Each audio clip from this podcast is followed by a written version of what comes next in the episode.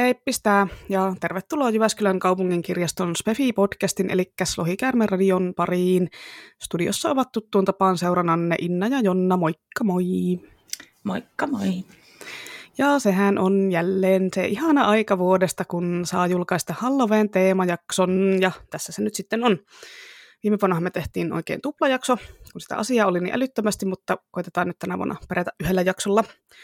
Ja tänäänhän meidän aiheena ovat semmoiset kauhukenren peruskaurat kuin kummitukset ja pahat henget. Huu, kuinka kammottava. Mutta jälleen kerran tähän tämmöinen disclaimer, että vaikka meillä on tämmöinen kauhuaihe, niin ei me aiota pelotella teitä eikä kuvailla kauhuleffojen juonia mitenkään ylitarkasti tai muuta semmoista, että ihan hyvin voitte kuunnella vaikka ette kauhua niin kuluttaskaan. Tai toki voitte semmoisen lisäefektin saada tähän, että kuuntelette tätä jossain pimeällä metsätiellä lenkillä tai hämärässä asunnossa kynttilän valossa tai jotain muuta jännää, niin saa vähän lisää tunnelmaa, mutta ei ole pakko, voitte kuunnella jossain ei-mielikuvitusta lietsovassa ympäristössä, niin kuin vaikka kapparessulla tai hampatapestessä. Ja onhan siis kummituksia tietenkin semmoisia, mitkä ei ole pelottavia, kuten vaikkapa Kasper ja Patrick Swayze, mutta sitten kyllä laajenisi aihe jo vähän liikaa, jos mentäisiin vielä näiden ei-kauhukummitusten puolelle. Eli kauhuteemasta kummitussettiä tiedossa ja loppupuolella sitten on myös kammottavia hypoteettisia kirjastotarinoita liittyen pääkirjaston karmivaan kellarivarastoon ja muuhun kaikkeen kauheaan hyy. Tosin ensin perinteen mukaisesti, mitä luet nyt osin jo, mitä luet nyt Jonna?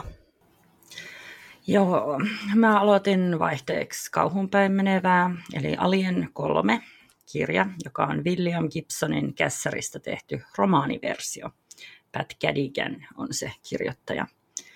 Mä en edes tiennyt, että Gibson oli tehnyt kässäri Alieniin, mutta näköjään on tehnyt parikin eri versiota. Ja näköjään aika moni muukin tyyppi on koittanut onneensa tekemään tätä jatkoosaa, mutta studio torppasi ne kaikki, kunnes vihdoin löytyi se voittaja käsikirjoitus ja sen ohjaajaksi sitten valittiin David Fincher. Mä lueskelin, että syy tähän Gibsonin kässärin torppaukseen oli, että siinä on Ripley vaan sivuosassa – ja studio ei tykännyt, että hyvin olennainen hahmo sarjasta jätettiin sivummalle. Tästä on kyllä täysin samaa mieltä, että vaikka muuten inhosinkin Alien kolmosta. Se on ihan liian dystooppinen mun maku ja se pieni onnellinen loppu, mikä kakkosesta jäi, niin tuhottiin heti alkuunsa. Mutta tässä kirjassa on vielä nyt ja Hicks hengissä. Tietenkään en tiedä kuinka oikeasti tämä kirja loppuu, mutta sen tässä kirjoitustyyli on aika rempseä ja humoristinen. Katsotaan. Niin oliko kolmonen nyt se vankilaplaneetta-juttu? Oli juuri se. Sinapin ruskea. Joo. Joo, joo, mä en ikinä muista, että kumpi aina on kakkonen ja kumpi on kolmonen, mutta joo. kun en ole katsonut niitä niin pitkään aikaan. No, mitä sä luet? No, minä aloitin tämmöisen Halloween-kauden kunniaksi Cthulhu novellikokoelmien toimittajana ja, toimittajana ja kääntäjänä ja muunakin tämmöisenä Lovecraft-asiantuntijana tunnetun Lauri Latun esikoisromaanin nimeltään Susiraja. Eli kyseessä on kotimasta kauhua, jossa pohjois korvessa kahdestaan koiransa kanssa asuva kuvataiteilija Maarit saa semmoisen tilaustyön, jonka aiheena on susi, ja toteutustapa on vapaa. Mutta sitten tämä susi alkaa hiipiä koko ajan enemmän sen Maaritin elämään, ja aina kun Maarit maalaa sitä sutta, niin sitten se menee semmoiseen mystiseen tilaan, vähän niin kuin flow-tilaa, mutta tässä tapauksessa vielä enemmän semmoinen luova transsi, että se on siellä tuntikausia aivan pihalla. Ja sitten siinä alkaa todellisen elämän ja maalauksen maailmat mennä sekaisin ja sitten tämä susi alkaa vallata koko ajan suurempaa alaa sen Maaritin elämässä. Just eilen pääsin sulilleen puoleen välin tässä kirjassa ja kaikkea jännää alkoi tapahtua. Huuta. On aika sinne hidastempoinen tarina, mutta tähän mennessä ollut tosi hyvä. Ja mä vähän pelkäsin ensin, että onkohan tämä kirjoitustyylisesti jotain semmoista Lovecraft-maista, niin kuin hankalalukuista ja pitkäpiimäistä jaarittelua, kun toi Lattu on noista Lovecraftiin liittyvistä jutuista tunnettu, mutta ei onneksi ole yhtään semmoista, on helppo pysyä jutussa kärryllä, eikä ole mitään koko sivumittaisia virkkeitä tai muuta tämmöistä sekaavaa. Eli hyvin niin, voin suositella tätä teille kaikille muillekin. Ja onko siinä sitten helppo lausuntaisia nimiä? Siinä on kyllä aika, siinä ei ole yhtään semmoista omituista nimeä tullut vielä vastaan, että siinä on Liisa ja Maarit ja Havu oh. ja näin, että aika semmoisia tavallisia nimiä on. Havu on siis koira. No, mutta anyway, mennäänpä sitten itse päivän epistolaan. Minkälaisia kummituskokemuksia tai näkemyksiä sulla on? Tai uskot sä yleensäkään niin kummituksiin tai siihen, että kuolleiden henget jotenkin jäis hengailemaan meidän keskuuteen? Tai yleensäkään niin siihen, että mikä yliluonnollinen asia voisi olla totta? Joo. No, mulla on se joka aamunen fiilis, että mä kuljen tuon puoleisen laitaa. En ole varma laskenko mä itteni zombiksi vai aaveeksi, mutta aika matalalla tietoisuuden tasolla mennään. Ja en, en mitenkään oikein usko yliluonnollisiin, tai mä en sinällään jaksa pois sulkeakaan kaikkia ilmiöitä, koska kyllähän tässä meidän maailmassa on monta kummallista asiaa, jota ei vielä tiedetä tai edes välttämättä pystytä mittaamaan. Mun tietääkseni kaikki kummituskokemukset, joita on tutkittu ja testattu, on paljastunut täysin humpuukiksi. Mutta no, sinällään ei ole mitään järkeä olla sataprosenttisen varma mistään. Mutta jos mä jotain villeä teorioita kehittelisin niin kummitusten teemalta, niin sit mä varmaan menisin johonkin kollektiivisiin muistijälkiin ja sit niistä aiheutuviin hallusinaatioihin. Tai sitten miksei vaikka jonkinnäköisiin paralleeliuniversumien vuotoihin tai hehe, simulaatioklitseihin. Mutta mun mielestä olisi myös syöntä lämmittävä ajatus, että se meidän tietoisuuden tila voisi jättää jotain kaikuja NS-eetteriin, jotka no jostain syystä yhtäkkiä olisikin silmillä, silmillä havaittavia, koska niin kuin eihän meidän tietoisuutta voi elossa ollessa silmillä havaita, niin miksi yhtäkkiä kuoleman jälkeen. Enkä mä en tiedä, miksi tämä tietoisuuden kummittelu edes väännetään niin kuin aina joksikin kauheaksi tai pelottavaksi traumeen toistoksi, mikä nyt yleensä on kummitustarinassa taustalla. Tai, tai siis tiedän, se on kauhua ja kiehtoo, mutta tota, periaatteessa ajatus tuon puoleisista ja sielujen limpotiloista on mulle aika epäuskottava. Paitsi, niin kuin mä mainitsin edellisessä jaksossa, ei kun toiseksi edellisessä, apua en tiedä. Mutta tosiaan se pienessä hauessa ollut tuon puoleinen oli tosi siisti ja vaikutti enempikin sellaiselta maailmoja ja todellisuuksien välillä toimivalta vastaanottotilalta. Mikä on sinällään huvittavaa, että maailmojen välinen vastaanottotila on niin kuin mulle paljon uskottavampi juttu kuin aaveet. Niin on semmoinen vastaanottotila oli esimerkiksi Beetlejuicessa. Niin, aivan. Siellä ne otteli siellä. Kyllä. Joo, to, tosiaan onhan tietenkin niin kuin olemassa semmoisia ei-kauhuisia kummitus, kummitteluasioita, mutta kai siinä nyt jotenkin on sen kuolema-aspektin kautta joko semmoinen pelottava tai surumielinen vivahde kuitenkin. Mutta joo, niin kuin mä siinä viime kauhujaksossa kerroin, niin kaikki yliluonnollinen ja omituinenhan on kiinnostanut ja kiehtonut mua ihan pienestä asti, mutta mä oon kuitenkin sille vähän tylsän tiedesuuntautunut ihminen, että en mä nyt oikeasti usko, että ihmisten sielut jää tänne palloilemaan tai kummitteleen tai, tai yhtään mitään. Tosin meidän kissa kyllä kummittelee, kun aina joskus kuulee silleen, kun oot kotona, niin kuuluu kissan tassuja ääni selän takaa, mutta sitten tämä meidän elossa oleva kissa onkin jossain ihan muualla kuin selän takana. Eli ihan, ihan täysin uskon meidän apsukummitukseen, mutta en, en muihin mutta joo, kyllä mä samalla tavalla kuin säkin, niin mä oon, oon sille avoin, että no, jos joku kummittelu joskus odottaa todeksi tai jonkun muun tämmöisen, niin en mä nyt ole ihan täysin yllättynyt, mutta onhan tämmöisiä yliluonnollisen todeksi osoittamistestejä maailman sivu tehty, ja aina ne tulokset on ollut vähän semmoisia epämääräisiä. En mä nyt pidättelisi henkeäni tätä odotellessa. Mutta eihän se tietenkään tarkoita sitä, etteikö nämä kyseiset asiat olisi tosi siistejä ja kiinnostavia ja jänniä, varsinkin kun niistä saa luotua tosi hyviä tarinoita ja mielenkiintoisia myyttejä ja loreja ja viihdettä ja tämmöistä. Eli nautin yliluonnollisviihteestä kovasti. Varsinkin kaikki kummitusjutut ja manaukset ja riivaukset ja tämmöiset on aina jotenkin kiinnostavampia. Esimerkiksi kauhuleffan aiheita kuin vaikka jotkut zombit tai möröt tai muut tämmöiset fyysiset olennot tai hirviöt tai jotkut slasher-henkiset tappajat tai muut semmoiset. Joo, mutta siis mun mielestä ne on ihan liian pelottavia, varsinkin kummitustalokauhut mä sain jo penskana traumat The Entitystä, jossa se poltergeist hakkas ja raiskas sitä naisasukasta, siis hyi, helvetti oikeasti. Ja aikuisiellä mä sain sitten traumat Ringusta ja Grudkesta. Että jee. Manaajan mä sen tässä katoin sen verran kypsyneenä, että se oli enimmäkseen mun mielestä siisti. Joo, mulle toi Entity oli ihan tuntematon, niin mä kävin lukasessa sen kuvauksen IMDBstä ja olin silleen, että joo, en mä ehkä halua katsoa tämmöistä. Joo, ei. Manaaja on kyllä best. Onneksi, no mä onneksi en katsonut sitä ihan liian pienenä, kun se pikkutyttö on niin karseen näköinen siinä lopussa ja muutenkin. Mä olisin kyllä halunnut kovasti katsoa sen, mutta onneksi iskä kielsi ja näin, koska tota, mä olin jotain 12 V, niin mä olisin kyllä varmaan traumatisoitunut ihan kunnolla, jos olisin kattonut sen silloin. Mutta mites, hei, tota, kun sä et ollut siinä viime kauhujaksossa mukana, niin sähän voisit kertoa meidän kuulijoille vähän jotenkin sille lyhyesti, että millainen suhde sulla on kauhuun niin kuin genrenä tai Kulutatko sä sitä miten paljon tai missä muodossa sä kulutat kauhua?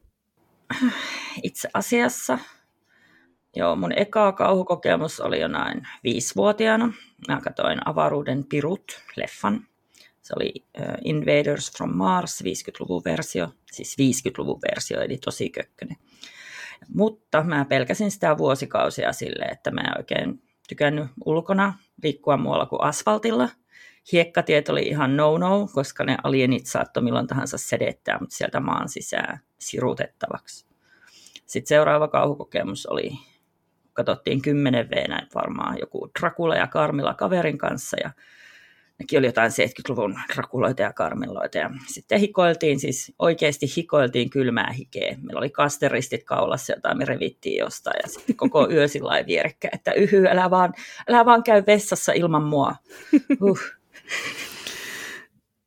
Joo, aika karu, karu meininki, mutta mua jäi häiritse, että toi nyt, eikö niinku alienit yleensä säteilytä ihmisiä niinku ylöspäin niinku taivaalle? Avaruuteen eikä niin kuin maan sisään, että siellä on nyt joku keksinyt kyllä alien sirutuspyörän ihan uusiksi. Joo, joo, joo, tosiaan maan alle ne avaruuden pirut kuule sen pesänsä rakensi. siis se oli ihan kauhea, kauhea trauma lapsena. Siinä oli pääosassakin lapsi, niin kuin minä. Näyttikö se myös sulta se lapsi? No, se oli poika, eli joo. no, oliko, oliko se leffa nimi oikeasti avaruuden pirut, siis aivan kauhea nimi? siis joo, kyllä ihan värisyttävä suomennos oli. No huhu. Joo, mä varsinaisesti sitten aloitin kauhun siellä Montrealissa penskana mm, lukemalla jo Kingistä. Ekaksi mä koitin kujoa, mutta sitten se alun vaatekaapin mörkö oli niin pelottava, että mä lopetin lukemisen sivulle 14. Mulla kesti monta vuotta siis tajuta, että se kirja itse asiassa kertoi jostain koirasta. Joo, mä äsken tota, kattelin, selasin sitä alkua, että mikä vaatekaapin mörkö siinä oli, kun en mä edes muistanut sitä, mutta eihän siinä ole se yksi maininta siitä, ja sitten se lähtee se juoni ihan eri suuntaan. Et se ei ollut millään se oli tavalla... ihan liikaa. Joo, ollut pääpointti kyllä millään tavalla. Ja mä just mietin, että miten sä et edes tajunnut siitä kannesta, että se kertoo koirasta, mutta sitten sille niin, siis tosiaan siinä sen ajan suomennoksessahan kannessa oli niinkin kammottava ja kirjan tarinaan liittyvä otus kuin Perhonen. niin kuin what? Mikä mieli tehdä jakso semmoinen jakso, jos missä ihmetellään näitä kasari- ja ysärikingien karseimpia kansivirityksiä, kun ne on, ne on siis oikeasti niin jäätäviä. Mutta niin, joo, kujosta, jatka vaan. Joo, ne on jäätäviä kyllä. En mä, mä en muista, mitä siinä kannessa oli. Mä koitin kanssa googlailla niitä vanhoja kansikuvia. Ehkä se oli semmoinen punamusta, jossa on joku tassu, mikä nyt saattaa olla minkä tahansa mörön tassu, tai sitten siinä oli joku kuolaava kuono, mikä olisi voinut kuulua sille möröllekin. Mutta joo, siis joo, ei kyennyt lukea pääpointtia asti, että mä aloin pelkäämään ihan omaa vaatekaappia ja se oli kauheata. Mutta kyllä mä siitä sitten aika pian uskaltauduin uudestaan lukemaan Kingiä ja sitten toi Kolkuttajat oli mun mielestä niin pöyristyttävä hyvä kirja, että musta tuli Kingifani kertaheitolla. Nykyään tämä huvittaa mua, koska niin kuin, öö, ei se kyllä mitään parhaimmista ole. No ei ole todellakaan. Siis ehkä Kingin huonoin kirja mun mielestä, no Kuulolla ja Unen Seppa on toiset niin kuin, top kolme huonoimmat Kingit kyllä ehdottomasti. Joo, siis joo, ei Unen Sieppaja on se ihan ykkönen, että se sai mut lopettamaan, lopettamaan Kingien lukemisen pitkäksi aikaa. Joo, mä jätin sen viimeiseksi luettavaksi koko Kingin tuotannosta. Jossain vaiheessa, kun luin ne kaikki, lop, kaikki niin kun Kingit piti lukea, niin oli sille, että mulla on vielä tämä yksi lukematta. On kai tämä pakko, mutta se oli ihan kauheata. Ja siis mä en oikeasti tiedä, että voiko, olisiko kukaan mun kirjailija kuin King voinut saada tuon idean niin kuin kustantamolle läpi, että hei, tässä on, tässä mun kirjassa, tässä on semmoisia avaruusolentoja, jotka tulee perseestä pihalle, että niitä kutsutaan paskanäädiksi siinä kirjassa. Sitten kustannustoimittaja on silleen, joo hei, vitsi mitä hyvä idea, no niin, nimi soppari ja rahan tulo ei voi estää. Niin kuin what? siis oliko se suomennos paskanäätä? Oli. Ihanaa. Siis, Joo, Tota, Oletan, että se oli jäl... weasel englanniksi, mutta en ole ihan tai varma. Tai olisiko se ollut weasel? Okay. No saattaisi olla weaselkin, mä en muista mm. enää. Englanniksi mä sen luin. Joo. Mut joo, mä luin jälkeenpäin, että se kirjoitti ton onnettomuutensa jälkeen sairaalassa niin täysin kipu- ja lääketokkurassa. Ja oletan, että se myös kirjoitti sen täysin mahakuralla. Niin kuin, mä uskon tämän täysin, mutta en anna anteeksi. Joo, no tämä kyllä selittää, koska kolkuttajathan se kirjoitti myös jossain kokkeleessa, eikä muista vissiin sen kirjoittamisesta mitään. Jännä, jännä tämmöinen yhdistävä tekijä näillä Kingin huonoimmilla kirjoilla, että se on kirjoittanut sen jossain, jossain aineessa, eikä muista siitä mitään. Oho. Joo, joo, joo. No siis itse asiassa kyllä, tämä selittää sen kolkuttajien puhuva Jeesus patsaa niin kuin ainakin ihan täysin. Taas kyllä muista yhtään mitään puhuu vaan Jeesuspatsasta, mutta no ehkä se on vaan parempi, että ei muista kaikkea siitä kirjasta. no, ehkä on joo. No niin, eli joo. Missä mä olin takaisin Montrealiin, niin se tosiaan tämä puhuva Jeesus-kolkuttaja teki vaikutuksen. Ja sitten siellä oli mulla, meillä oli kaksi elokuvakanavaa ja sitten ekaa kertaa kattelin sieltä oikein kunnolla kauhuleffoja sitten niiden alaasteen karmilla. Ja mä siis pelkäsin ihan sikana joka ikistä. Esimerkiksi tämä ihana kasariklassikko Lost Boys, niin se jäi mulla kesken, kun yhtäkkiä siihen tulee Kiefer Sutherland tosi pelottavana ja puree jonkun päärikki. Mä olin siis tosi herkkä, mä en pystynyt katsoa enää. Mutta siis kyllä siihen siis jo sinä aikana pikkuhiljaa turtu ja sitten mä kulutin kauhua tosi paljon. Sielläkin katsoin ihan hirveän määrän kauhuleffoja loppuviimeksi. Koto-Suomessa mä sitten luin tietty heti kaikki Parkerin verenkirjat ja kauhujen kirjat ja klassikkoja ja lisää kingeä, mutta mut. Mä oon kyllä aika varma, että kirjaston kauhuvalikoima oli tosi suppea. Mm, niin samoihin aikoihin, kun, joo, ja samoihin aikoihin, kun mä kyllästyin kirjaston fantasiavalikoimaan, niin mä kans kyllästyin kauhuja. Sitten luin vaan niitä kingejä, mitä aina välillä sieltä tupsahteli, kunnes kyllästyin niihinkin. Mm. Eli et ole ihan niin kova kauhun suurkuluttaja kuin minä, mutta kuitenkin jotain, jotain niin kuin no, kulutat. No, mutta mitä kauhua sä niin kuin sitten luit Ysärillä? No ihan samat kingit ja verenkirjat minä tietenkin luin, kun ei silloin ollut hirveästi muuta, mutta, mutta niin kuin sen jälkeen nyt tietysti ilmestynyt muutakin, ja sitten kun enkuksi pystyy lukemaan, niin ei ole niin kuin siitä kiinni, että suomennetaanko joku vai ei. Tosin nykyään kyllä tulee enemmän katsottua kauhua kuin luettua. Onko sulla muuten jotain niin kuin lempikauhuleffaa tai kauhusarjaa tai muuta, paitsi Buffy tietenkin, johon, johon ei nyt mennä. ei, tota, Cabin in the Woods ilman muuta, ja tota, mut, mut, on mulla melkoisesti toi maku muuttunut. Mä silloin penskana katoin Poltergeistit ja jonkun ihme Pulse, sähköleffan monesti ja niin ja sen Carmen Creepshow, missä on Kingin novellista jakso The Raft. Ai hitto, että mä katoin ja pelkäsin viemäreitä sen jälkeen. Oi vitsi, se on niin hyvä se novelli. Mä oon kattonut ton Creepshown pätkä, mutta ei se nyt kyllä ihan sitä samaa tunnelmaa tavoittanut kuin se, kuin se kirja. No joo, joo, joo, ei, siinä oli ihan liikaa noita teinitissejä. Mm. Mutta joo, nykyään mä sitten katon Slitherin, ihana Slither, sitten 28 päivää myöhemmin ja War of the Worldsin, ne mä katson aika säännöllisesti uudestaan. Sen War of the Worldsin tietty, missä on Tom Cruise. Eli sä tykkäät zombeista ja skifistä, eikö ei tämä maailmansota nyt ole mitään kauhua, eikö se ole skifi? No mun mielestä kyllä menee enempi kauhuun kuin skifiin periaatteessa. Niin, no onko Alien sitten kauhua vai skifi? Äh, niin, Alien on parasta. Ja se eka on kauhuskifiä ja toka toimintaa. Mm. Enkä mä siis, en mä varsinaisesti pidä zombeista. Jotkut zombileffat vaan on hyviä. Muutenkin musta ehkä tuntuu, että mä pidän kauhusta paljon enempi niin sotkettuna muihin genreihin kuin perusmöröillä se Slither varsinkin niin toimii aina, jostain syystä varsinkin krapulassa, kun siihen on erinomaisesti yhdistetty huumoria, avaruusmadot ja karseus. No ehkä sellaista lonkerokorea voisi olla vähän vähempi. Kingin leffatkin oli aina pettymyksiä, paitsi Pet Sematary, siis, siis jos se, se oli siis oikeasti hyvä ja pelottavaa niin sekä kirjana että leffana, ja sitten se sen kakkososa oli söpö. Siinä oli se ihkuteinipoika. Edward Furlong vai? Se, mikä oli se... Terminator 2 ja Amerikan History X. Ja, joo, se on kyllä. Joo, mm, se, se oli se, kyllä oikein, se just. oikein söppeli. Niin oli. Ja sitten vähän uudemmista kauhuista, niin toi The Visit, The Witch, ja ne on kolahtanut, ja sitten tietenkin Midsommar, joka oli ihan 12 kautta 5. Joo, vitsi, toi Visit oli ihan huippu. En oikein odottanut hirveästi mitään, koska se oli M. Night Shyamalanin leffa, mutta oli aivan superhyvä, kannattaa katsoa, jos jostain löy- löytyy. Ja Midsommar oli kans tietenkin ihan mahtava. Oli. Joo, se visit oli sillä niin kuin hyytävän karmea, siis todella apua, mutta sillä oli kuitenkin sopivalla tavalla, että siitä ei jäänyt mitään traumaja. Joo, ei sen jälkeen pelottanut mennä yöllä vessaan, että oli hyvää tämmöistä mummokauhua. Nythän olisi Netflixissä joku semmoinen leffa kuin Old People, niin kuin kauhuleffa, missä sen kuvauksen mukaan nainen joutuu puolustamaan itseään ja perhettään verenhimoisia eläkeläisiä vastaan. Mä en oikeasti tiedä, onko se niin kieliposkessa tehty vai ihan tosissaan tehty vai millainen se on.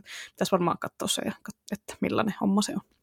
No kyllä se joo, kyllä se kuulostaa ihan katsottavalta. Tosin niin kuin, en mä tiedä, mun mielestä olisi kiva katsoa leffa, jossa mummot joutuu puolustautumaan verenhimoisia keski-ikäisiä perheellisiä vastaan. Mä oon oikeasti enempi mummofani. Mutta joo, sitten vielä pakko mainita tuo Shaun of the Dead, joka on siis suomennettu ihan siis aivan aivottomasti, että Sean kuolleiden kunkku. Vaikka niin kuin, jokainen, joka tietää mitään zombileffoista, niin tajuaa, että sen suomennoksen pitäisi olla Seanin aamun koitto. Mä siis oikeasti vihaan, että suomennellaan ihan ilman kontekstia ja nasevuutta, kun sehän vielä alkaakin sillä Seanin aamunkoitolla. Mm, niin. Ja yleensäkin, jos leffan nimessä on kunkku, niin yleensä se menee vähän sille liian komediaosastolle, vaikka eihän toi Shaun of the Dead nyt ole tietysti mikään sellainen kuoleman vakava hehe elokuva, mutta kuitenkin ei se ole semmoinen crazy komedia. Joo, se oli Joo, kyllä ei. mahtava elokuva, vaikka mä en ole niin zombileffoja ystävä, mutta se oli kyllä hieno. Mutta joo, sitten voitaisiin vaikka mennä päivän aiheeseen.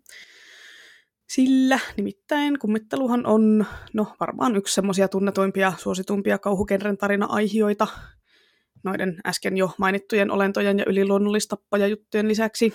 Ja nyt konseptinahan tietenkin kummitustarinat on paljon vanhempia kuin mikään leffateollisuus, että varmaan niin kauan kuin ihmisillä on ollut jonkunlainen käsitys sielusta tai hengestä jostain asiasta, mikä on niin kuin ihmisessä ruumissa sisällä ja se poistuu, kun ihminen kuolee, niin on niin kuin ajateltu, että se sielu voi kuoleman jälkeen jäädä pyörimään päälle. Ja sitten tietyissä uskomuksissa, missä on enemmän ollut semmoista henkien palvontaa ja animismia ja muuta, niin se on varmaan ollut enimmäkseen positiivinen juttu, että hei, täällä nämä tyypit hengaa edelleen meidän kanssa, vaikka ruumis kuolikin, että jee, moi mummo, miten menee.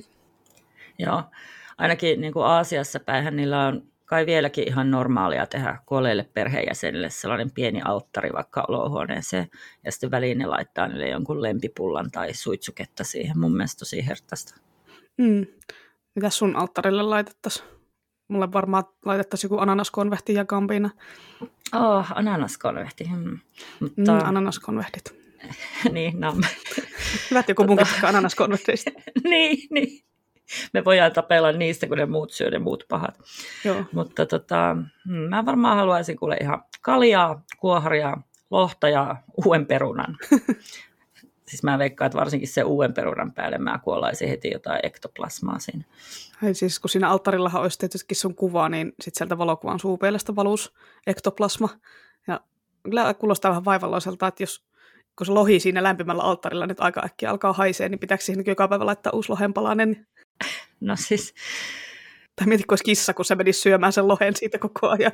No mä antaisin sen varmaan syödä. Se ei se, ei se niin justiin saa mä. Ja siis, mä niin kuin, tämä ektoplasma, niin mä ajattelin, että kun mulla on tämä tietoisuuskeskittymä, ja sitten se pitää olla sen verran tiheä, että sen voi ehkä silmilläkin havaita, niin totta kai se tursuttaa sitä ektoplasmaa oheistuotteena, kun se pinnistelee ulottuvuuksien välissä. Siis nähtiinhän tämä jo Ghostbustersissa se oli niin kuin tosiaan Sottasin kummitusleffa, minkä mä oon ikään nähnyt. Ja ei siihen alttarille niin kuin tarvii joka päivä uhreja laittaa. Että niin kuin merkkipäivinä. Tai jos ylipäätään nyt tullaan jotain juttelemaan, niin kyllä mä tarvin jonkun houkuttimen, että mä jaksan sillä tiivistyä ja keskittyä siihen elävien puolelle kuuntelemaan niiden jorinoita. Ah, okei, okay, no joo, toi kyllä helpottaa, kun mä luulen, että siinä pitää koko ajan pitää jotain uhria, uhria siinä alttarilla, mutta... joo, ei siis. Kyllä vaan kaikille Jonna-alttarit, parasta laatua, minimivaivalla. Joo, no pitää ensin ottaa kyllä, että sä kuolet, että nyt se ei vielä auta. Vai että sitä odotellessa. Ai vitsi. Joo, no niin. Anyway. Öö, tota, niin, missäs minä olinkaan. Joo, siis monessa yleisessä loressahan niille kuolleille sukulaisille pitää niin kuin just tälle uhrata tai jotenkin muuten niin kuin lepytellä tai elää siivosti, kun ne tota, esi-isät ja muut tämmöiset kattelee, että, että ne esi-isien henget nyt ei sitten pahota mieltään tai rupeaa tekemään pahoja eläville tai muuten ärhentelee sieltä haudan takaa. Joo, joo, niin. Siis se on pelkkä semmoinen ajoittainen kuolaaminen jonkun perunan päälle on paljon parempi. joo. Joo, mutta tämmöisiä uskomuksia varmasti on niin kuin ihan joka puolella maailmanhistoriaa ja kulttuureita erilaisina muunnelmina ollut ja versioina, kuten varmasti myöskin sitten siitä, että no mitä silloin tehdään, kun semmoinen maan päälle jäänyt sielu ei olekaan hyvän tahtoinen, vaan haluaa tehdä pahoja juttuja ja ikävyyksiä. Koska siis semmoinen perinteisin ja yleisin kummituksiin liitetty asia ainakin tälle länkkärimaissa on varmaan se, että kummitus on niin kuin merkki siitä, että se sielu ei ole jatkanut matkaansa tuon puoleiseen, vaan jäänyt maan päälle semmoiseen johonkin välitilaan tai johonkin odotushuoneeseen, en tiedä. Ja sit sille pitää tehdä jotain, että se kummitus saa niin sanotusti rauhan. Et monestihan nämä sitten juontaa juurensa sieltä siitä semmoisesta tarinasta, että joku on kuollut väkivaltaisesti tai jotenkin muuten ikävällä tavalla ja sitten sille tappajalle pitää kostaa ennen kuin se sielu pääsee eteenpäin. Tai sitten sitä ruumista ei ole niin kuin haudattu oikein oppisin menoin, vaan se on piilotettu, heitetty johonkin jontkaan. Ja... Mitkään? Jontkaan, jontkaan. Joo, jontka, jontka. Eli oja tai muu semmoinen, mihin ruumiita heitellään, niin, mutta kuitenkin kun se, se kummitus saa sitten rauhan, kun se laitetaan oikeaan, oikealle leposialle. Ihan oikeita normaaleja sanoja joutuu selittää, on tämä nyt kyllä hirveä. Siis mikä normaali oja, mihin ruumiita heitellään? Selvä. joo, joo, siis pohjois on ruumiille omat ojat ja muille asioille on sitten erikseen ojat. no okei, okay, onhan se sitten hygienistä. Joo, joo, semmoinen on jontka. Mutta niin, joo, niin, joo. No niin, joo. Yleensähän, yleensähän sit se kummittelu on vielä sit niinku sidottu johonkin tiettyyn paikkaan, että kauhuleffan tapauksessa vielä 99 prosenttisesti johonkin yhteen tiettyyn taloon, missä on tapahtunut kauheita, ja sitten siellä talossa mellastaa väkivaltaisesti kuolleet tyypit, jotka on vielä jossain tapauksessa haudattu jonnekin just lattia alle, eikä saa rauhaa, ja haluaa sitten vaan niin kuin kostaa eläville tai vähintään ajaa ne mäkeen sieltä talosta. Et kaikki nyt on varmaan nähnyt vähintään yhden kauhuleffan, jossa on tämä se jutun perusjuoni, että kummitusten syntytapa ja käytössä tämmöiset eronpääsemiskeinot vaan vaihtelee sitten. Joo, onko siellä sitten Pohjois-Karjalassa semmoisia ojia, jotka niin kuin kummittelee? Joo, on, on, mutta niistä ei saa puhua tota, tälle keskisuomalaisille. No okei. Okay. Salaista perimä tietoa. Joo, nyt kohta, kohta tarvitaan se Jonna Alttari. Mun pitää, mä, jos mä kerron tämän sulle, niin sit sun pitää tappaa sut. Muistakaa peruna, kuoria, kalja, lohta. Ja uusi, uusi peruna, ei mikä tahansa peruna. Niin joo, joo, uusi peruna. No niin, joo. Mutta joo, niin, niin, tota, niin, missä me oltiin. huh. Joo, niin siis siinä, että tosiaan näissä tarinoissa on niin vahvasti mukana aina joku sielunkiertouskomus, tai joko se on se kristillinen, että se sielu matkaa sinne niin sanotusti ansaitsemansa paikkaan, tai sitten länsimaissa yllättäen niin kuin vähän vähemmän vahvasti esillä oleva buddhalaistyylinen sielun kiertokulku, missä sen sielun pitää päästä takaisin rauhaan elämänpyörään tai johonkin elämänvirtaan, jotta se voi sitten uudelleen syntyä. Joo, mulle tuli myös mieleen, että niinku miksi se, tai miten se sielu on aina se ihmisen ruumiin muotoinen. Että niin kuin monesti näitä selitetään, että se sielu muistaa ruumiin muodon ja koittaa pitäytyä siinä. Ja on tähän niin kuin silleen empiriaa, että amputoiduissa jäsenissä tuntee haamukipuja. Mutta no se johtuu niin kuin siitä, mä kooklasin, että ruumiin hermot muistaa vielä, niin kuin hermot muistaa ollensa yhdistyneitä siihen raajaan ja sitten se aivo tulkitsee niiden signaalit vanhaan tapaan, eli ikään kuin siihen amputoituun käteen vielä sattuisi. Mutta no, mulle tuli tästä mieleen, että se kummituksen muoto olisi paljon järkevämpi, jos siinä niin kuin vaikka näkyisi vain ne ihmisen hermoradat ja neuronit ja sitten niiden välillä liikkuvat synapsit. Koska niin kuin oikeasti tosi harvoin ihminen itteensä näkee, että niin kuin ainoastaan koko vartalopeileistä niitä ei edes ollut ennen muinoin. Ja sitten niin nekin mun mielestä näyttää ainakin mun kehon monesti ihan erilaisena kuin mitä mä se itse koen. Mm-hmm. Mikä viisi järkeä, että jos se ihmisen sielu tai tietoisuus, jota sanaa mä preferoin, niin se jää jotenkin, jos se jää jotenkin kaikuna tänne häilymään, niin se näyttäytyisi vaikka niinä hermoimpulsseina tai sitten jonain semmoisena, mitä me kuvitellaan itsemme. Että sitten ne olisi kyllä ainakin paljon hoikempia, mitä ne oli eläessään tai peilikuvia. Mm. No mietin, jos on leijuva hermorata, semmoinen aivot ja jotain, jotain juttuja siinä, niin ei se nyt olisi kovin pelottava. Että ei nyt ehkä kauhuelokuvissa paljon käytetä tämmöisiä leijuvia hermokimppuja tai jotain synapseja. no, en mä tiedä, toisaalta sitten niin kuin, no okei, okay, no viemäritukkanaiset on kyllä kaikista pelottavampia, mutta mun mielestä semmoinen joku eteerinen läpinäkyvä hahmo, niin ei sekään nyt ole kyllä kauhean pelottava. No ei se, ei se kyllä kieltämättä ole. Mutta mites, onko sulla hei, jotain niin lemppari kummitustaloleffaa, kun näistä kummitustaloista nyt puhuttiin? Paitsi no tietenkin Beetlejuice, joka on paras. No joo, siis se on ihan paras. Se on sataa kertaa katsottua täyttä laatua. Mä, no siis ainakin kymmenen kertaa jo sen Montrealissa kato. Tota, yleisesti mä oikeasti pelkäsin ihan liikaa kummitustaloleffoja, että mä olisin tykännyt. Poltergeist jotenkin meni, sitten se no se pulse oli vähän kummitustalomainen, koska sähkölaitteet alkoi murhan, murhanhimoisiksi. No siis siellä joku vohvelirauta poltti ihmisten käsiä ja hiusten kihartimet meni korvasta sisään ja jotain semmoista. joo, joo. Ja sitten sellainen silmät liikkuu kissakello tarkkaili näitä murhia seinältä. Ei vitsi, demoninen vohvelirauta. En kyllä voi kuvitella mitään pelottavampaa. no sillä voi paistaa demonisia vohveleita. Ne olisi varmaan syntisen hyviä. Hehe, hyvä, että mä oon ainut, joka näitä puujalkavitsejä täällä keksi. no niin, it's funny cause it's true. Eli joo, tota, mangana ja animena mä oon sit kattonut jonkun verran sarjoja, missä semmoinen munkki eksorsisti tai sitten joku shinikami, mikä liian kuolema enkeli se on suomeksi. Niin ne kulkee pitkin täyttämässä näitä sielujen toiveita tai sitten puhdistamassa pahoja henkiä, jos ne sielut on päätynyt pahoiksi hengiksi ja sitten ohjaamalla ne niin takaisin elämänpyörään. Rumiko Takashin rinnemanga, se on myös samalla periaatteella, mutta sitten sen suomentaminen jäi ärsyttävästi kesken. Meillä on vaan oikeasti 14 osaa, ja en mä tiedä, onko näitä muita erityisemmin suomenneltu. Joo, niin nämä, mun mielestä nämä eksorsistijutut ei mangoissa edes välttämättä niin kuin kuulu kauhugenre, että ne on, ne on ehkä vaan sellaista normaalia hengellistä puuhastelua. Tiedä. Mutta tota, jos pitää länsimaisia lemppareita mainita, niin Evil Deadit, ah, se eka oli tosi pelottava ja sitten toka oli tosi menevä. Mä pidin kanssa sitä Ash versus Evil Dad. Ash versus, Ash versus Evil... Evil Dad. Se on ihan se on ihan eri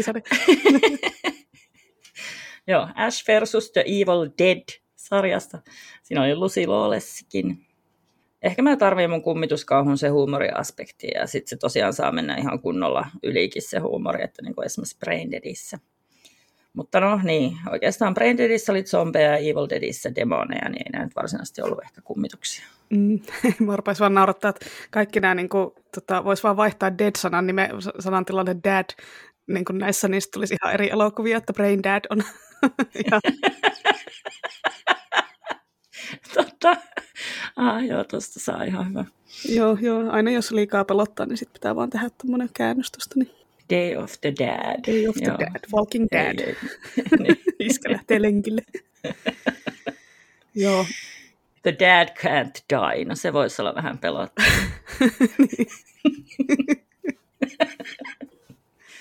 joo, niin. Mutta joo, oli zombit ja demonit siellä tosiaan näissä, niin ne ei nyt sinänsä tähän jaksoon kuulu ollenkaan.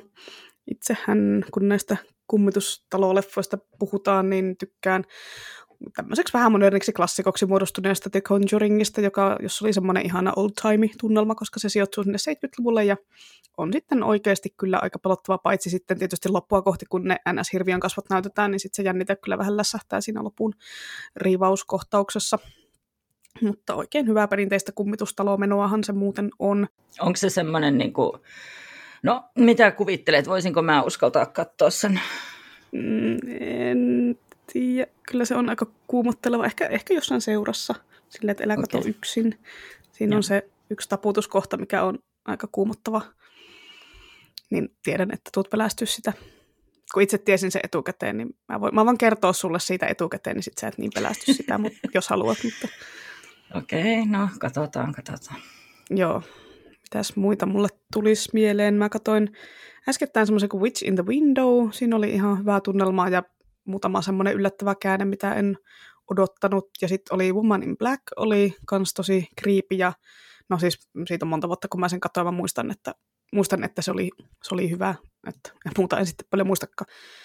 Ja The Others oli tosi hyvä, sehän tuli just telkkaristakin siitäkään mä en oikeastaan muista, kun sen lopputwistin, se oli tosi hieno, mutta en nyt sitä viitsi tässä spoilata kyllä, jos joku ei tiedä, vaikka se nyt onkin vanha leffa, niin silti Joo, se oli siis tosi hyvä ja sekin oli vähän pelottava. Mä jopa mm. muistan siitä jotain muitakin kohtia kuin se lopputvisti. Joo, mä muistan, että siinä oli yksi sellainen typerä jumpscare, missä vaan joku ovi kolahti, mitä mä inhoan oikeasti kaikkein eniten sellaisia turhia jumpscareja, että se on joku ovi tai se onkin joku kissa tai se onkin joku. Sille ei, kun tehkää ne jumpscareit silleen, että ne oikeasti, niin kun, kun niitä oli vain yksi siinä leffassa. Se oli sellainen älytön oven pamaus, eikä Ai mitään muita niin kuin, että siinä vaan niin ovi pamahti. Niin se on siis jotenkin niin muistan toi, joo. ärsyttävän joo. halpa trikki, että mä jotenkin muistan, että ärsyynnyin siitä. No, Sitten telkkarisarjoista tietenkään ei voi olla mainitsematta jälleen kerran Mike Flanaganin mestariteos TV-sarja Haunting of Hill House, jossa oli kans ihanan kriipyjä juttuja et kun siinä käytettiin tehokeinona sitä vähän semmoista Mike Flanaganin semmoista tavaramerkkiä tietyllä tavalla, että niitä talon kummituksia näkyy jossain kohtauksissa vaan silleen taustalla seisomassa. Ja sitten kun sä rupesit vähän sille hetkinen, nyt mä häiritsee tässä joku, sä katot sitä ja aa, nyt se onkin kadonnut, että se, et se seuraavan leikkauksen aikana ne on niinku kadonnut sieltä. Että eka kerralla niitä ei aina edes huomannut, mutta sitten kun tokalla kerralla tiesi, että missä ne on, niin sitten niitä oli hauska bongailla sieltä taustalta, niin se oli hauska efekti ja toi, tuli sellainen eerie, creepy tunnelma niihin kohtauksiin, vaikka ne siis tehnyt mitään, ne vaan oli siellä, että sä vähän huomaat, että nyt, nyt jo joku häiritsee mua tässä, mutta sitten kun sä katot, niin ei sitä olekaan enää siellä. Mahtava. Joo, siis hyi, hyi, hyi. En mä, mä en tiedä, musta tuntuu, että tuo on ehkä liiankin karmeita mulle. Hy. Joo, en mä niin noista sun mainitsemasta on katsonut vaan The Othersin. Nyt tuli mieleen tuosta Women in Blackista, niin on semmoinen kuin Lady in White. Mä katsoin sen siellä Montrealissa. Nainen valkoisissa, sille on suomennoske. Se oli tosi hyvä penskana. Varmaan itse asiassa vieläkin olisi. Siinä oli niin kummitus koulussa ja pikkupoika Lukas Haas. Löytäisikään sen kaukolainana? Jaa, enpäs ole nähnyt, ei sano mulle ainakaan mitään. Tosin harmillisesti monet semmoiset penskana nähdyt asiat ei ole aikuisena enää yhtä hyviä. Niin, niin, ei todellakaan, mutta itse asiassa mä veikkaan, että toi voisi olla, tota, tos, tosin ei siltä, luultsisti ei siltä pelottavuudeltaan, mutta tota, ei se silloinkaan nimittäin hirveän kauhean ollut. Siksi ehkä mä pidinkin siitä. Mm. Ja siis hei, luultsisti, really? no, onpas sun kielipoliisi peri vahvana tänään. Miss Jontka. no kun luultsisti ja vältsisti on vähän semmoista niin kuin... Joo, no, vuoron vieraissa kumpikaan ei meistä nyt näköjään puhu täydellistä kirjakieltä. Sitten tietenkin tulee mieleen myös Insidious, mutta se on ehkä enemmän vähän semmoinen demonihomma, eikä niinkään kummitushomma. Tosin monestihan ne menee vähän silleen käsikädessä, ja varsinkaan ennen sitä leffan loppua sä et edes välttämättä tiedä, että onko tämä nyt niinku kummitus vai demoni vai riivaus vai mikä. Että kun se riivaushommahan esimerkiksi oli siinä Conjuringissa, että itse pidän sitä kuitenkin ehkä enemmän kummitustuloleffana nyt sitten kuitenkin. Ja just, että kun just tämä kummittelun ja riivauksen erohan on siinä, että onko se kummitus niin kuin joku entiteetti vai meneekö se jonkun sisään. Jos se menee jonkun sisään, niin sitten siitä tulee heti riivauselokuva. Tai näin ehkä, näin mä sen ajattelisin, että ne on niin kuin kaksi eri juttua sillä tavalla. Niin, olisiko se silloin niin kuin paha henki?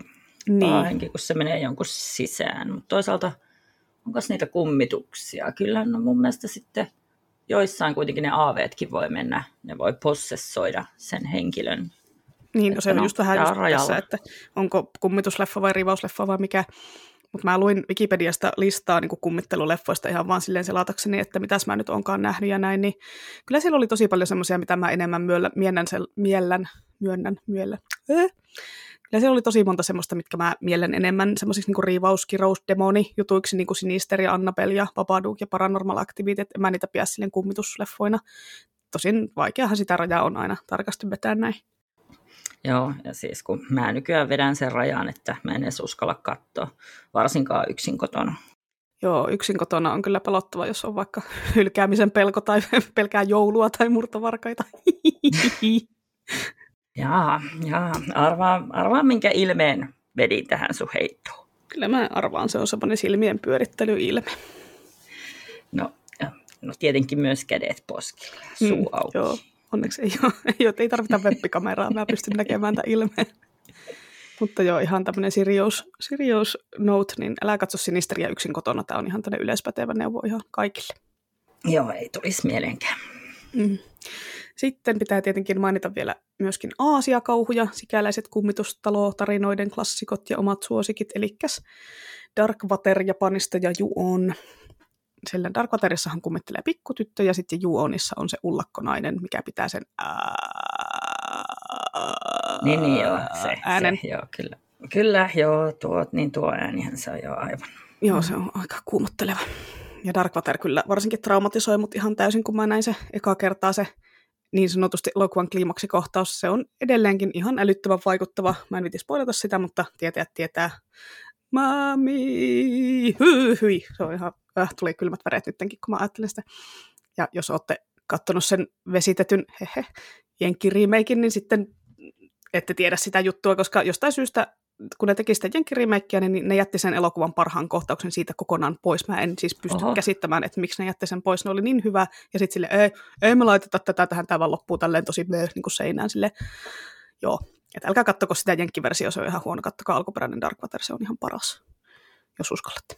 Joo, no siis no, kun juurikin on tämä syy, että minkä takia en enää uskalla katsoa, että mä en, siis juurikin nämä Aasia-kauhut. Mä en muista, onko mä näistä jotain kattonut, toivottavasti en. Oliko, tota, oliko jossain noista kaksi siskosta jossain talossa ja sitten se toinen jossain vaiheessa leffaa tuijotteli jostain hellan tai pöydän alta. Joo, se on kyllä pelottavaa, kun lapsi menee pöydän alle. joo, siis... Oli. no, no, siis toi on Tale of Two Sisters. Sitä on kanssa tehty jenkkirimeikki. Ah, Mä en joo, katsonut sitä, sitä tota, kun vaan se alkuperäisen vaan. Ei siinä nyt keksitty mitenkään pöyrää uusiksi, mutta se oli ihan jees. Joo, joo, siis jo alkuperäisen mäkin katsoin, että tota, se nyt oli sellainen, jonka jotenkin vielä pysty katsomaan niin ilman pahempia traumaa, vaikka kyllä mä tuon hemmetin hella alta tuijottelun muistan. Mm, joo. No niin. No hyvä, että sinäkin olet jotain uskaltanut katsoa. No. Ja siis tosiaan, kun mä puhun Juonista, niin mä meinaan sitä ihan ensimmäistä TV-leffaversio You on the Curse vuodelta 2000, jota ei oikeastaan enää pistään tuohon löytää. Tosin mä löytin sen YouTubesta, jos kestää katsoa sitä semmoisella ihan jäätävällä YouTube-laadulla.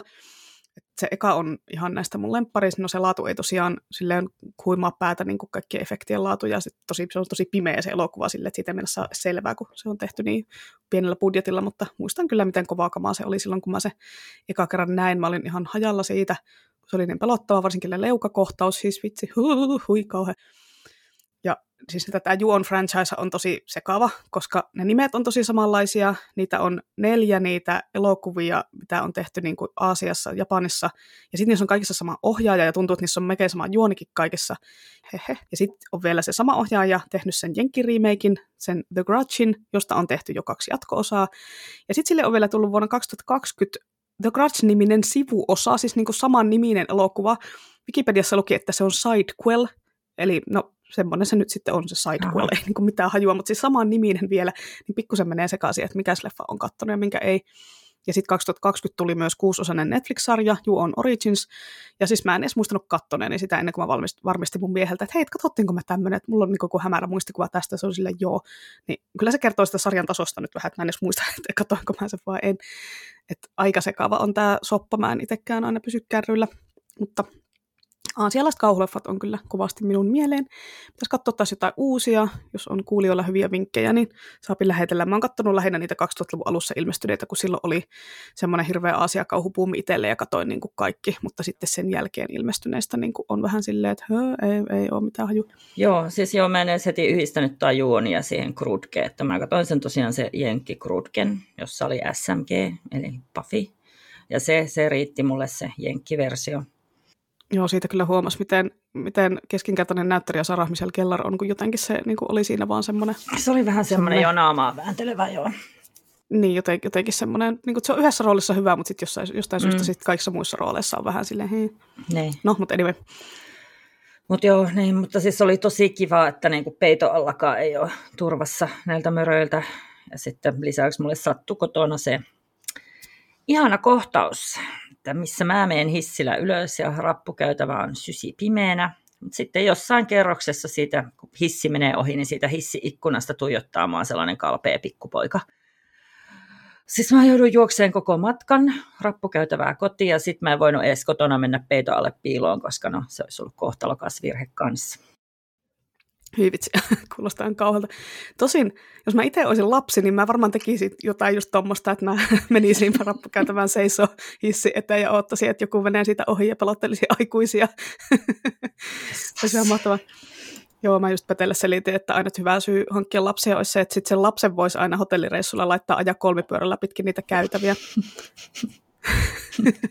tai jos, nyt saa, jos olisi kaksostytöt, niin sitten olisi vielä parempi, että laittaisi niille siniset makot päälle ja hotellin käytävälle kriipisti laittaisi ne seisomaan vaan. Ehdottomasti, joo, kyllä. joo, tosin nyt kun tätä miettii, niin ihan hyvä, että ei ole niitä lapsia, koska oltaisiin sille ei Petteri, et saa tulla tänne hotellihuoneeseen, että iskä ja iskä viettää nyt laatuaikaa, että ajaa sä sillä pyörällä siellä vaan, että elää itke yhtään, nyt ajat siellä. Antaisitko sä sun lapselle nimeksi Petteri? No en, mutta se nyt oli eka, mikä tuli tässä nyt mieleen. Kyllä nyt on niin kriittinen siellä. No joo, joo, ei se mitään. Mun lapsesta tuli Peikko Antero. Mm, hyvä keksiä aina näille hypoteettisille lapsille hypoteettisia on, nimiä. on. Ei tarvitse oikeasti niin kuin nimetä, nimetä mitään. Voi olla vaikka kuinka älyttömiä. Mutta joo, mennään jos näistä hypoteettisista lapsista ja hypoteettisista lastensuojeluilmoituksista takaisin asiaan. Se, mikä narisee siellä Juoni Ullakolla, se Kajaako, se naiskummitus, niin sehän on kyllä enemmänkin ehkä just semmoinen kostonhimoinen paha henki, eli onrio, kuin perinteinen länsimaiseen kummitukseen verrattava termi juurei, niin kuin Japanissa, kun näitä juureitahan on monta eri sorttia siellä, riippuen, että millä tavalla se kummitus on syntynyt, että onko se kuollut lapsivuoteeseen, että silloin siitä kutsut, sitä kutsutaan ubumeksi, vai onko se kuollut merellä, jolloin se on funajurei, ja muitakin tämmöisiä hyvin spesifejä kummitusnimiä oli hyvin spesifeille kuolemistavoille, että silleen hienoa, että Japanissa on mietitty tätäkin, että ei ole vain kaikki yhtä ja sama kummitusta, vaan on niin kuin niillä riippu, riippuen, että miten se on syntynyt ja näin, niin nimikin on eri. Joo, ei todellakaan ole. Että tota, mun mielestä on tosi hienoa, että siellä on ala, alalajit ja erikoisversiot niin kuin ihan lukemattomille möröille. Että just ei pelkästään kummituksille, vaan myös kaikille muillekin. Että mun tutustuminen tuohon Japanin koko kauhumytologiaan, niin se alkoi tasarilla taas.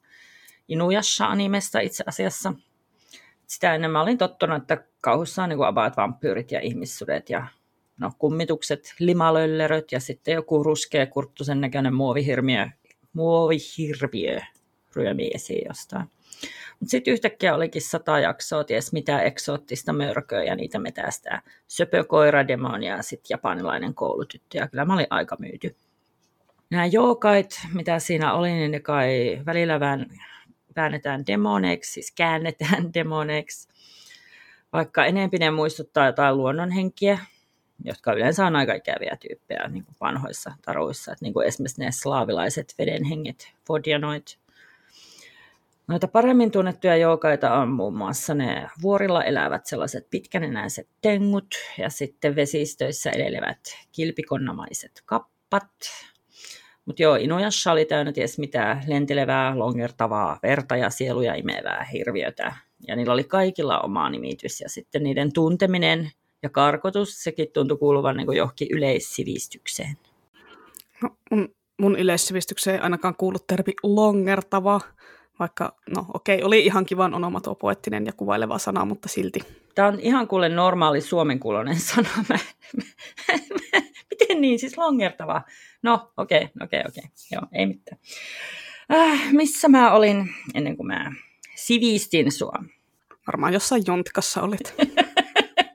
kuule syöksy vaikka jontkaan. oota, oota, mä just, just tota ajopihaan auto, kun tota, mä oon tilannut semmoisen kannettavan jontkan, niin mä voin syöksyä sinne. Ojia kantaa? No niin. Ei, tämä oli Sande ja Suvi Tuuli viittaus, tietäjät Ai, en muistanut, että rotkotkin oli kannetta. Mutta joo. joo. Hyvä. Niin, mm. niin tota, Joo, niin. Siis sivistys, yleissivistys. Niin, tämä, tosiaan tämä eri hirviöiden tuntemus, niin se vaikutti kuuluvan niin kuin Japanissa yleissivistykseen, ainakin sillä aikakaudella, mistä niin Inuyasha enimmäkseen sijoittu. Eli Edo-kausi oli, se on niin kuin jostain 1600-luvulta 1800-luvulle. Ja se oli Japanissa sellainen kulttuuriperinteen kultakausi, niin kuin meillä on romantiikan aika ja Elias Lönnroth että siellä, siellä kanssa kirjoiteltiin kaikista vanhoista uskomuksista ihan innoissa ja sitten tietenkin möröistä. Niin kuin, että kai samalla tavalla kuin meillä uudesti synnytettiin Kalevala, niin Japanissa herätettiin henkiin tämmöinen oikein hirviökavalkadi. Tai en mä tiedä, ehkä siis oli siellä ollut aina ihan pinnalla, kun niin kuin on siellä vahva perinne tällaiseen perinteiseen luonnonuskontoon ja niin kuin shintolaisuudesta ja animismiin jossa kaikissa paikoissa ja esineissä ja eliöissä ajatellaan olevan niin kuin omaa henki ja luonne. Ja sitten se saattaa vääristyä hyvinkin pahan tahtoiseksi se esine tai paikka, jos sitä ei kunnioita tarpeeksi. Niin kuin Japsi roolipeleissä ja animessa tuntuu olevan ihan peruskauraa, niin kuin käydä välillä puhistamassa joku puu tai huone tai perunamaa jostain eteerisestä korruptiosta ja sitten se puhistus tietenkin tapahtuu niin kuin loitsimalla ja sitten mättämällä joku pahan hengen ruumiillistuma rauhalliseksi. Hmm, totahan tehtiin myös siinä Ookami-pelissä, että kun siinä saisin korruption kukistettua, niin ah, kaikkialle puhkee kukkameri ja musiikki soi. Ja, ah, joo, ja värit palas maailmaa, joo, se oli tosi söpö, mm. kyllä. Joo, ja hirveän usein jotenkin tähän puhistukseen kanssa auttaa niin sellaiset heitetyt paperilaput, ja siinä on semmoisia maagisia kirjanmerkkejä. En mä niin kuin, aivan ihme ajatus, että tässä mä vaan viskelen näitä paperilappuja sineteen sut, hahaa. niin kuin, wow. Ja tota, niin ihan samaa siis paperilappuja ja puhdistussettiä on tuossa kiinalaisessa kultivointikenressä, että niin kuin kai ne on muinais-Aasiassa ollut jatkuvasti sinetöimässä pahoja henkiä. Kiplin, Kiplin animaatiot, niin ne on varmaan tuonut nämä perinteet niin kuin parhaiten lähelle länsimaista kuluttajaa, varsinkin henkien kätkemä. Siinä oli ihana määrä kaikkea, kaikkea, kaikkea otusta. Ja sitten tota, tietty mononoke, se tarkoittaa tällaista kostonhimoista pahaa luonnonhenkeä, joka selittää itse asiassa niin kuin prinsessa Mononoken nimen ja niin kuin koko leffan juonen itse asiassa. Spoilaako se niin kuin koko leffan juonen? No. Vähän niin kuin Rita, Rita Hayward avainpakoon, että no ei, leffan nimessä koko leffan se vaan juoni. selittää sen. okay. kyllä, se, kyllä se aika alusta selviää. Niin. Ja, niin. Ja tässä mielessä muuten mun mielestä myös tämä Evil Dead sopii niin kuin jonkin verran aiheeseen, koska niin kuin eihän ne mitään arsinaisia helvetin demoneja manannut, vaan joku paha henki, joka siirtyy ihmisestä toiseen ja puihin muun muassa ja käkätteli mennessään. Vähän niin kuin se hattara. Niin, aivan kuin se hattara. Jep. En tiedä, onko Evil Deadissä niin mitään erityisen tarkasti mietittyä loreja taustalla. Että tota, siinä se ihmisnahkademonikirja Necronomicon, kuolleiden kirja, niin se on ripattu Lovecraftilta – mutta nämä dediitit, mitä se kirja tuo meidän maailmaan, jonkinlaisia niin kuin isäntään kiinnittyviä loisdemoneita kyllä. Ne voi vaihtaa hostista toiseen, niin kuin pahat hengetkin. Ja niin kuin itse asiassa helvetin demonitkin, mekin tekee sitä. Nämä alkaa mun mielestä olla kaikki samaa niin kuin tällaista hyppykuppa loiseläjää. Että periaatteessa voisi sanoa, että riivaa ja demonitkin on vain pahoja henkiä, että ne on ripattu siihen kristilliseen mytologiaan jostain vanhasta kansantaruista. Jeps, kyllä. Mä itse tykkään Aasiakauhussa myös niistä kummitusjutuista, missä se kummittelu ei ole sidoksissa vaan johonkin niin kuin yhteen paikkaan, vaan se kummitus vähän niin kuin siirtyy eteenpäin tai liittyy johonkin esineeseen tai asiaan, niin kuin ringissä siihen videonauhaan, jolla sen sadakon kirouksen sai siirrettyä eteenpäin, tai shutterissa se kirous liittyi niin kuin kameraan, ja sitten One Missed Callissa oli niin kuin kännykkä, johon se liittyi, ja sitten tuossa pulsessa oli ne tietokoneet. No, tämä oli Joo, tämä oli selkeästi eri pulse siinä kasariversiossa, ne sähkölaitteet vaan tappoi ihmisiä oviksi. Aa, no niin, no joo, siis sitten on eri, puru, eri pulse, joo, jos se oli joku länkkäri. Joo, siis kun siinä japanilaisessa leffassa siinä on joku internetkirous, mikä niin leviää internetin kautta se kummittelu tai jotain. Ja, ja, ja sitten siinä hongkongilaisessa The Eyessa, niin siinä on tosi hyvä idea, missä sokea Mimmi saa uudet silmät, mutta sitten se elinten luovuttaja onkin niin kuin nähnyt kummituksia ja nyt se kyky sitten siirtyi sille sille tota, naisille näiden silmien myötä. Et no, jos joku on nähnyt sen alkuperäisen hongkongilaisen The Ain, niin aa, se hissikohtaus. Mä en tiedä, onko se siinä jenkkiversiossa myös, siitä on myös jenkkiriimeikki yllättäen. Mä en ole kattonut sitä. Mä olin jossain vaiheessa vähän sille elitisti ja mä en halunnut ihan periaatteesta katsoa niitä jenkkien aasiakauhuriimeikkejä, kun ne aina oli huonompia kuin ne alkuperäiset. No on mä sitten katsonut niitä, ja sinänsä tottahan se on, että ne on aina lähes aina huonompia kuin ne alkuperäiset, mutta en suhtaudu enää niin ylimielisen elitistisesti tähän asiaan. Tuli vaan tästä mieleen, että no, toivottavasti se kuudennen aistin pikkupoika ei ole tehnyt elinten luovutussopimusta. Hehe. niin, joo. Tota, no, mä tässä kyllä tosi koneani torppaan, että oletettavasti nämä yliluonnolliset kyvyt liittyy aivoihin, eikä esimerkiksi silmiin ja sitä aivojen siirtoa ei ole vielä tehty vielä. Mm-hmm. Ja että oikeastaan niin kuin sen pikkupojan elinten luovutuksessa korkeintaan siirtyisi ne näyttelijän lahjat. Ollaanpas sitä nyt kovin tosikkona siellä. Joo, mä rauhoitan itteeni realiteeteille. Okei, no minä suon sinulle tämän. No joo, kyllä siis kyllä kannattaa suoda, että siis sen verran mä oon eläessäni pelännyt, että niin jotain rotii tähän, tähän mielikuvitukseen. Mä katsoin kans tasarilla silloisen poikaystävän luona sen alkuperäisen japsiringun. Se oli jo kattoissa aika karmea. Sitten me katsottiin vielä jatko-osaa ja joku nolla esiosaa siihen päälle. Viitsi, siinä jatko-osassakin oli yksi ihan hirveä kohta, missä se nainen kampaa hiuksia. Hyi apua, hyi kauheeta. Joo, ja sitten siinä nollassa on se, kun se tulee sieltä se sadako, ja sitten sitä naksuu vaan ne kaikki nivelet, kun se kävelee, ja se on oh, oh, ihan mahtava. No okei, okay, tota mä en niin muista, mutta joo. Mutta no, siis se oli karmeeta, ja, mutta kun ei tarvinnut yksin nukkua, niin en mä niin kuin heti tajunnut, että mitä ne mun herkälle mielelle teki. No, sitten seuraavana päivänä näiden jälkeen mä menin ihan rauhassa kotiin ja elin ihan suht normaalia elämää siihen asti, kun piti mennä nukkumaan. Sitten mä vielä ihan viattomana sammutin niin kuin tietokoneen ja valot ja kömmin sänkyyn ja siellä se niin kuin sitten iski. Siis ajatus lähti aivan täysin laukkaamaan näihin edellisyön kohtauksia. Sitten mä olin yhtäkkiä kuulevina niin ties mitä häiriöääntä ja rahinaa joka puolelta. Ja sitten mä olin ihan varma, että jostain mua kohti jotain ryömii. No, ei kun äkkiä sängystä ylös, kaikki valot päälle, tietokone takaisin ja irkki auki ja sitten mä sinne menin tärisevän käsi volisee, että yy, auttakaa. No, ei siellä ollut kukaan auttamassa ja itse asiassa ei ne irkkaajat kyllä muutenkaan erityisen avuliaita olisi ollut. Joo, ei kyllä ollut, että Irkissä ei kyllä sympatiaa tunnettu, että sitten vaan piruiltiin, piruiltiin mm. vaan ja päätä. kyllä, ja oltaisiin peloteltu varmaan vielä lisää. Niin. No, mä kulin kuitenkin tarkistamassa joka nurkan kämpästä, ja silloin mä sitten jotenkin vasta huomasin, että hitto, mulla on muuten ihan liian iso telkkari. Ja mä katsoin, että sieltä mahtuu ryömimään ulos aika isokin akka.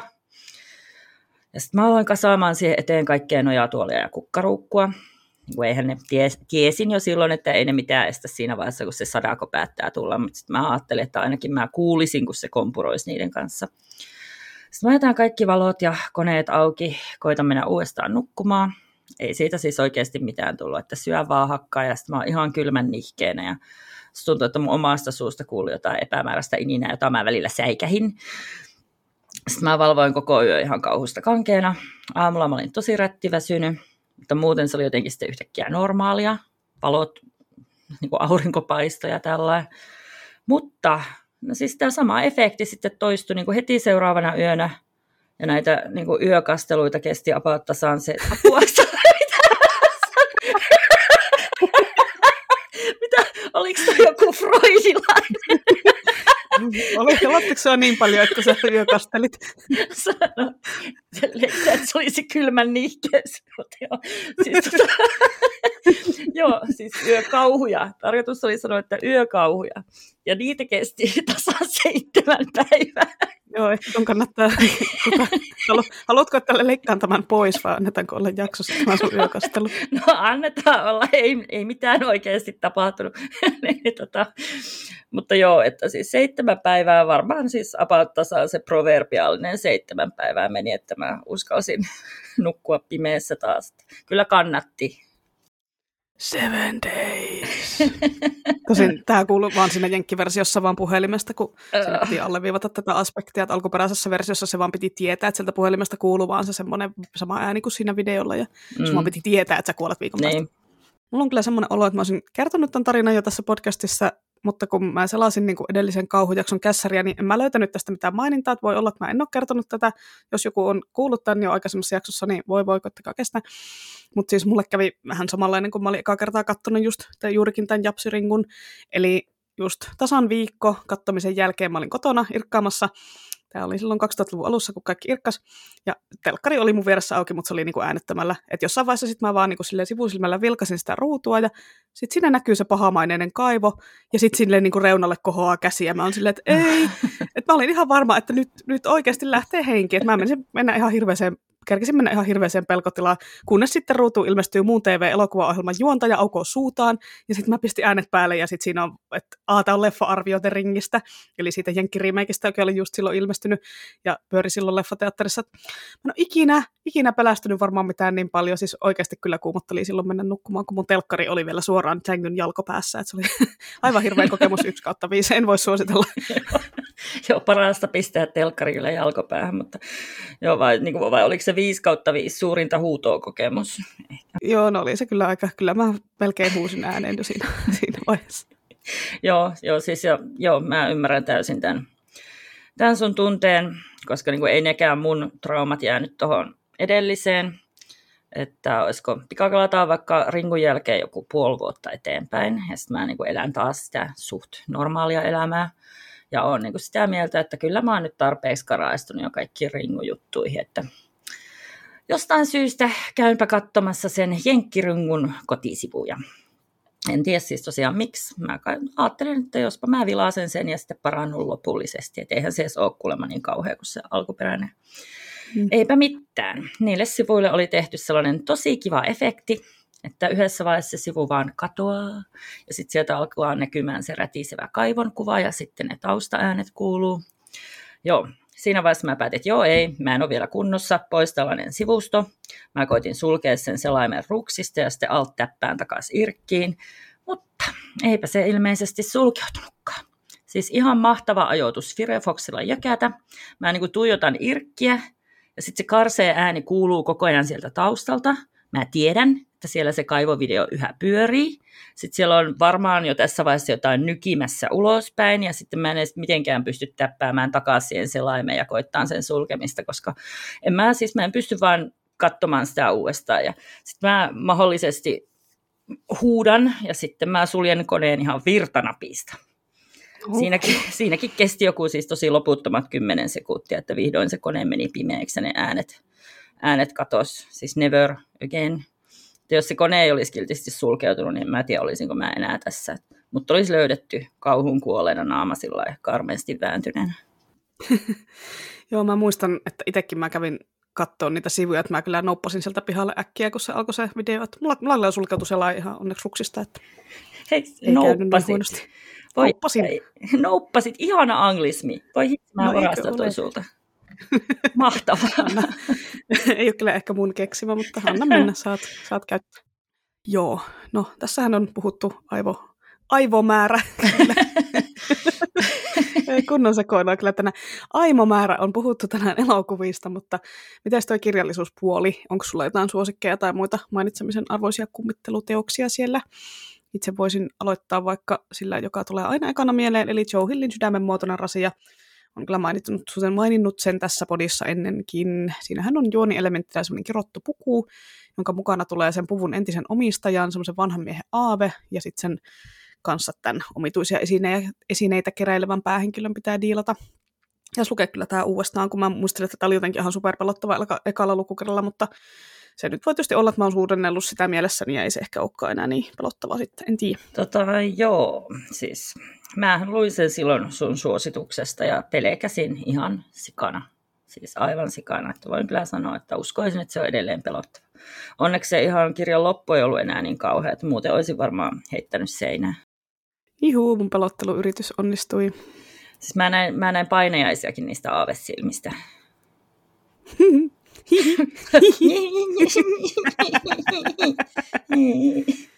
en mä edes muista mitään aavesilmiä. Mä muistan vaan se, että se eka kolmas osa siitä kirjasta, kun sehän on, onko se nyt kolmessa osassa tai jotain, niin muistan, että se eka oli jo niin kuumottava, kun se, se ne on siinä talossa. Ja sitten ennen kuin ne lähtee niin kuin sieltä vetämään, niin se oli niin kuin aivan kuumottava. Siis ne sutatut aavesilmät. Oh. Olenpas minä kauhea ja innoittava ihminen, kun nauran sun kärsimykselle. Äh, ainahan se. Niin, totta. Se ei kyllä voi tulla enää tässä vaiheessa yllätyksenä. No, tuossa kirjassahan on silleen harvinaista, että siinä niinku on vanha mies, joka kummittelee. Yleensähän kummitukset on niinku semmoisia kriipiä lapsia, tai sitten ne on naisia. Yleensä ne on vielä sitten sellaisia, joilla on pitkä musta tukka naamalla, tai jotain vanhoja mummoja mahdollisesti. Että jostain syystä keski-ikäiset miehet ja tämmöiset niinku aika lailla loistaa kummituskenessä poissaolollaan, vaikka luulisi, että se nyt olisi niinku pelottavampaa kuin semmoinen hentonen nainen. Mm. Et en mä tiedä, kai tässä on samaa taustalla kuin niissä dekkarijuodessa, mistä mä aina marmataan, että kun aina löytyy se nuoren kauniin naisen ruumis ja näin, niin eipä siellä hirveästi löydy niitä keski-ikäisten tai nuorten miehen korpseja sinne ojien pohjalle ilman... Tarkoititko jontkien pohjalle? Jontkien pohjalle tietenkin tarkoitin. Mutta siis ei se nyt vaan ole yhtä niin kiinnostavaa kuin se, että kun, kuori, kuon, kuo, kuo, nuori kaunis nainen kuolee. Kuori. kuori. Nuori kaunis nainen on kuori, kyllä, joo. Ja sitten tietenkin vielä pitää kuolla väkivaltaisesti mielellään. Mutta joo, enpä nyt tämän tästä, tästä dekkariaiheesta enemmän. Ja, mutta tota, toisaalta mä kyllä veikkaan, että sitä pelottavuutta niin kuin haetaan just sillä, että kauhuaiheena onkin se hentonen nuori nainen, jotka yleensä muuten vaan tapetaan suitsait alta pois. Mutta nyt siitä ei niin hevillä eroon pääsekään. Että tiedä sitten, onko tämä niinku miespuoleisille katsojille tai käsikirjoittajille jotenkin karmeampi asia kuin keskikäinen mieskummitus. Mm, totta. Toi on itse asiassa aika hyvä ajatus, kun mä rupesin vähän tutkimaan tätä asiaa. Googlettelin ihan, että mikä homma, miksi ne on aina naisia, niin löysin kirjoituksia, joista tästä puhuttiin. Niin siellä puhuttiin ensinnäkin siitä, että miten nykypäivän kummitusjutut pohjautuu niin kuin koottilaisen kirjallisuuteen, jossa enimmäkseen niin kuin naiset tuli hulluiksi ja kärsi dramaattisesti kartanoissa ja muissa synkeissä ympäristössä, niin sieltähän se visuaalinen tematiikka on lähtöisin. Ja siis kun miehet tulee hulluksi, niin nehän tekee sen silleen tyylillä, että naiset on semmoisia... Niin kuin... No hysteerisiä vaan. Niin, niin mm. miehet on hysteerisiä, miehet ovat niin kuin, pitävät tunteensa aisoissa.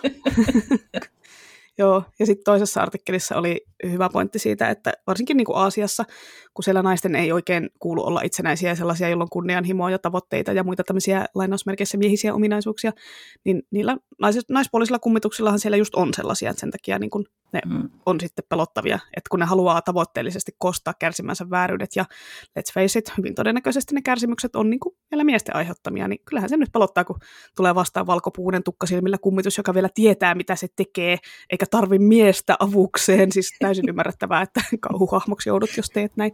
Joo, aivan, joo, kyllä, ihan niin kuin epäilinkin. Mm. Mm, eli tämmöinen aasialainen naiskummitus on pohjimmiltaan feministinen hahmo, jonka pelkkä olemassaolo edustaa sitä, miten paljon miehet pelkää naisten valtaa. Mm, näin se on. Joo.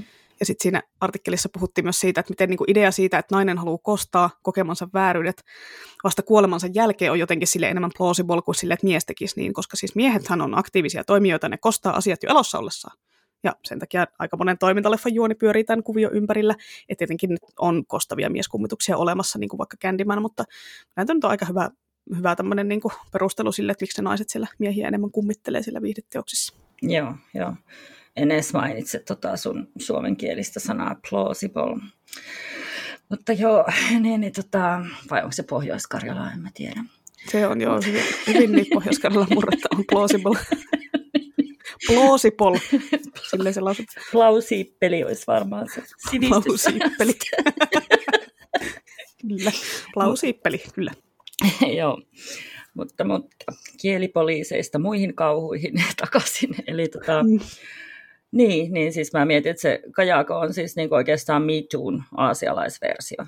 Joo. Mm. Ja tosiaan, tosiaan miesten kosto, niin se on mun mielestä kaluttu loppuun jo 60-luvulla, eli aikaisemminkin. Mä muistan, kun mä katsoin jotain ikivanhaa honkkaria, missä oli Jet Li tosi nuorena. Honkkaria. Hongkongilaiselokuvaa siis. Hongkongilaiselokuvaa.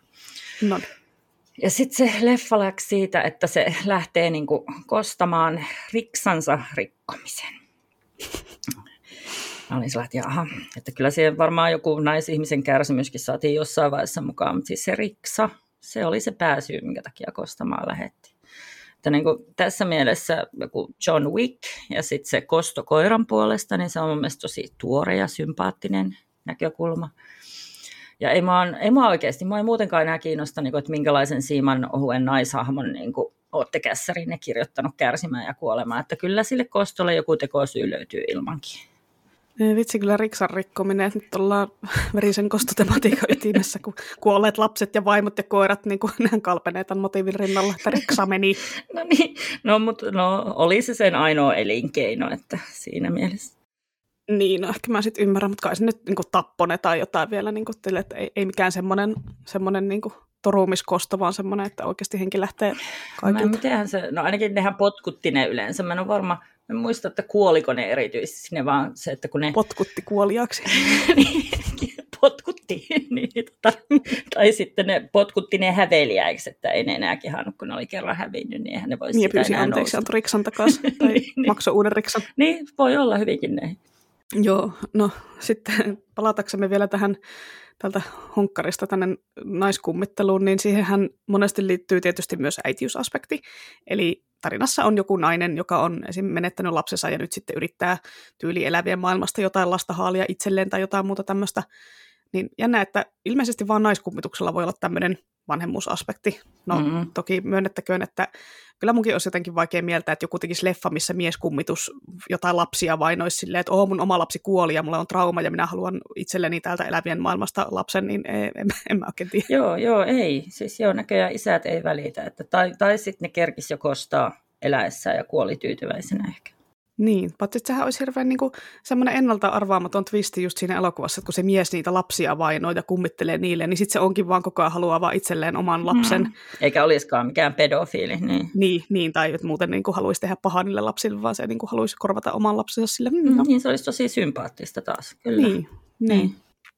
Joo, mutta tuommoisia äitiyteen liittyviä kummitustarinoitahan löytyy myös ympäri maailman, että tulee ekana mieleen ainakin tämä meksikolainen itkevä nainen, eli La Llorona, josta on useampi leffakin tehty. Ja, se on, mä aina tykään sitä La Llorona. Se on ihanan onomato poettinen nimi. Joo, se on oikein, oikein mukavasti rollaa kieleltä, vaikka en Espanja osakka. Eli siis tämä on siis sellainen nainen, mikä on ö, vähän tarinasta riippuen eläessään hukuttanut lapsensa ja sitten kuolemansa jälkeen itkee niiden perään. Että oikein passelia kauhutarina matskua siis tämmöinen niin itkevä, itkevä nainen. Mm. Ja sitten on semmoinen olento kuin kuntilanak tai pontilanak, riippuen vähän.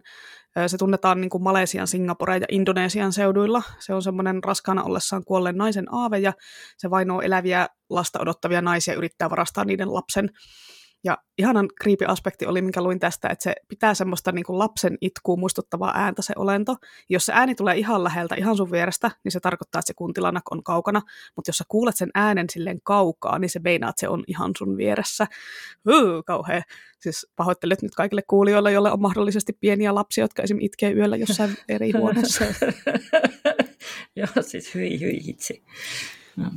Joo, mä voisin tässä vaiheessa suositella HBOlta löytyvää semmoista Folklore-nimistä sarjaa, missä on eri Kaakkois-Aasian maiden kummitus- ja kauhutarinoita koottuna semmoisessa antologia-TV-sarjaksi. Niin siellä oli yhdessä jaksossa juurikin tarina tästä Pontilanakista, ja se oli, se oli tosi hyvä. Samassa sarjassa oli myös jakso semmoisesta jaavalaisesta kostonhimoisesta naishengestä kuin Veve Gombeli, ja se sieppaa lapsia. Tosin ei niin kuin satuttaakseen niitä, vaan suojellakseen niin kuin just vaikka ikäilkeltä vanhemmilta tai jotain tämmöistä. Että tämän tyyppisiä kummituksia ja henkiä nyt kyllä tuntuisi löytyvän ihan joka maailman kolkasta. Tosin tällä VV Gombelilla ei ollut, ei ollut semmoiset pitkät roikkuvat hiukset, vaan sillä oli pitkät roikkuvat rinnat. Se oikein niin kuin korostettiin siinä, että silloin semmoiset saunatistit niin sanotusti. Ai, ai, ai. Että pitää jotain roikkuvaa olla kuitenkin aina kummituk- naispuolisella kummituksella. niin. Joo, No, lähti nyt vähän sivuraiteille kyllä tämä, tämä selostus, mutta mistä me edes puhuttiin? niin, siis puhuttiin Joe Hillistä, aivan joo, sehän se oli. Ja no siitähän pääsee tietysti kätevästi siihen sen isukkiin, eli Stephen Kingiin, jolta paras kummitusaiheinen teos mun mielestä on Back of Bones, eli suomeksi kalpea aavistus. Siitähän on semmoinen TV-minisarjakin olemassa, mutta kirja on yllättäen parempi. Tässähän kirjailija muuttaa vaimonsa kuoleman jälkeen mökille pikkukylän kirjoittamaan ja sitten siellä alkaa tapahtua kummitteluasioita. En nyt viitsi spoilata tämän enempää. Tämä jostain syystä Kingin kirjoista puhuttaessa jää jotenkin paitsioon. Että itse kyllä arvostan hieno ja kaunis ja surumielinen tarina. Ja tietenkin myös vähän pelottava. No, käsi ylös, kuka yllättyi siitä, että se on vähän pelottava. Hmm. Joo. Joo, siis sä tosiaan mainitsit kaikki mun lempparit tässä, että jos mä vaan juon kahvia, juo kahvia tai voit toki myös kertoa ihan itse tästä kirjasta ihan omin sanoin myös jotain. Hei, joo. joo, siis tota, joo, mäkin luin ton kalpea aavistuksen mun Kingitaon päätteeksi, eli siis mä aloitin sen jälkeen taas lukemaan niitä, koska se oli tosi sopivalla tavalla pelottava ja karmea. Sillä, niin kuin, sillä naisaaveella oli aasialaistyyliin selkeästi tosi paljon raivoa ja kunnianhimoa, jota mä arvostin. Vai onko tämä nyt spoileri? No ei tämä nyt ehkä ole spoileri, ei tässä kukaan voi, kukaan voi tässä vaiheessa yllättyä, että naisaave on raivokas, kun sehän perusteltiin jo tuolla aiemmin. Joo, totta, vain, vaan ne koottilaiset naisaaveet itkee ja vääntelee käsiä avuttomina. Joo, tämä ei ole koottilainen naisaave, tämä, tämä oli ei ihan erilainen. Sitten tietenkin hohto, aika klassinen kummitustarina, vaikka sekin sitten kääntyy vähän semmoiselle rivauspuolelle loppupuolta kohti mentäessä. Ja nyt siis puhun kirjasta, en itse erityisemmin tykkää siitä Kubrickin leffasta. Joo, joo, joo. mä oon katsonut vaan sen leffan, se kirja jäi niin kuin auttamattomasti kesken mun hyllyyn ja sitten mun hiiri pissasi sen päälle ja no ylipäätään jo liikaa alkoholisti angstia oli. Hiirellä? Varmaan silläkin, kai se muuten olisi pissailu Joo, no nyt sä voit hakea kyllä kirjastohyllystä vaikka hiiren pissattoma hohdo ja lukea sen uusiksi. Jaha, itse asiassa mä päätin silloin, että eiköhän tämä ollut tässä, että all work and no play koko kirja. Ha, no itse asiassa sitä lausettahan ei ole siinä kirjassa, se on keksitty siihen leffaan. Ha. Ja kun itse en pidä leffasta, niin se on kyllä sitten niin kuin all work and no play, jos mun pitää katsoa se leffa, että se menee niin kuin näin päin. Tota, no mutta siis mitä se Jack sit kirjoitti siihen romaaninsa, jos se niin kuin tota lausta uudestaan ja uudestaan? Siis mun mielestä se oli niin kuin ihan oivaltavan hieno löytö siinä. Ei siinä, mun mielestä siinä ei ollut mitään yhtä lausetta, mitä se olisi Ai kirjoittanut, eikä siinä, eikä siinä ollut myöskään mitään tyhmää pensaslabyrinttiä, että siinä ne pensaseläimet heräs eloon, paljon pelottavampi asia kuin joku staattinen puska. joo, joo, siis se labyrintti nyt oli ihan meh, mutta siis se mun mielestä se 500 sivua All Work and No Playtä, se oli siis todella hieno ja karmea. Buffissakin oli siihen ihana viittaus. Ja sitten, no miten sä voit olla pitämättä menkkaverihissistä? No okei, okay, ainoat hyvät asiat siinä Kubrickin hohdossa on menkkaverihissi, sitten tämä All Work and No Play, ja sitten se häivähtävä lyhyt kohtaus, missä se Vendi katsoo johonkin huoneeseen. Sitten siellä on joku ihme karhupuvussa oleva ukko. Se oli aika semmoinen mukavan kriipi. Tietysti myös Vendi rööki siinä yhdessä kohtauksessa, kun siinä on sellainen puolen poltetun tupakan mittainen tuhkapötkylä siinä, että se ei vaan karise, se ei vaan niin kuin, siitä millään, se on ihan taikut. en mä tällaista muista. Joo, tää, sä voit googlettaa tämän jutun, siinä on sellainen läppäkin, kuin, että the most suspenseful thing in The Shining was Wendy's Ash. Siis Ash, ei mm. Ash. okay. Wendy's Ash. Ja. Joo, joo, siitä on monta läppää internetissä.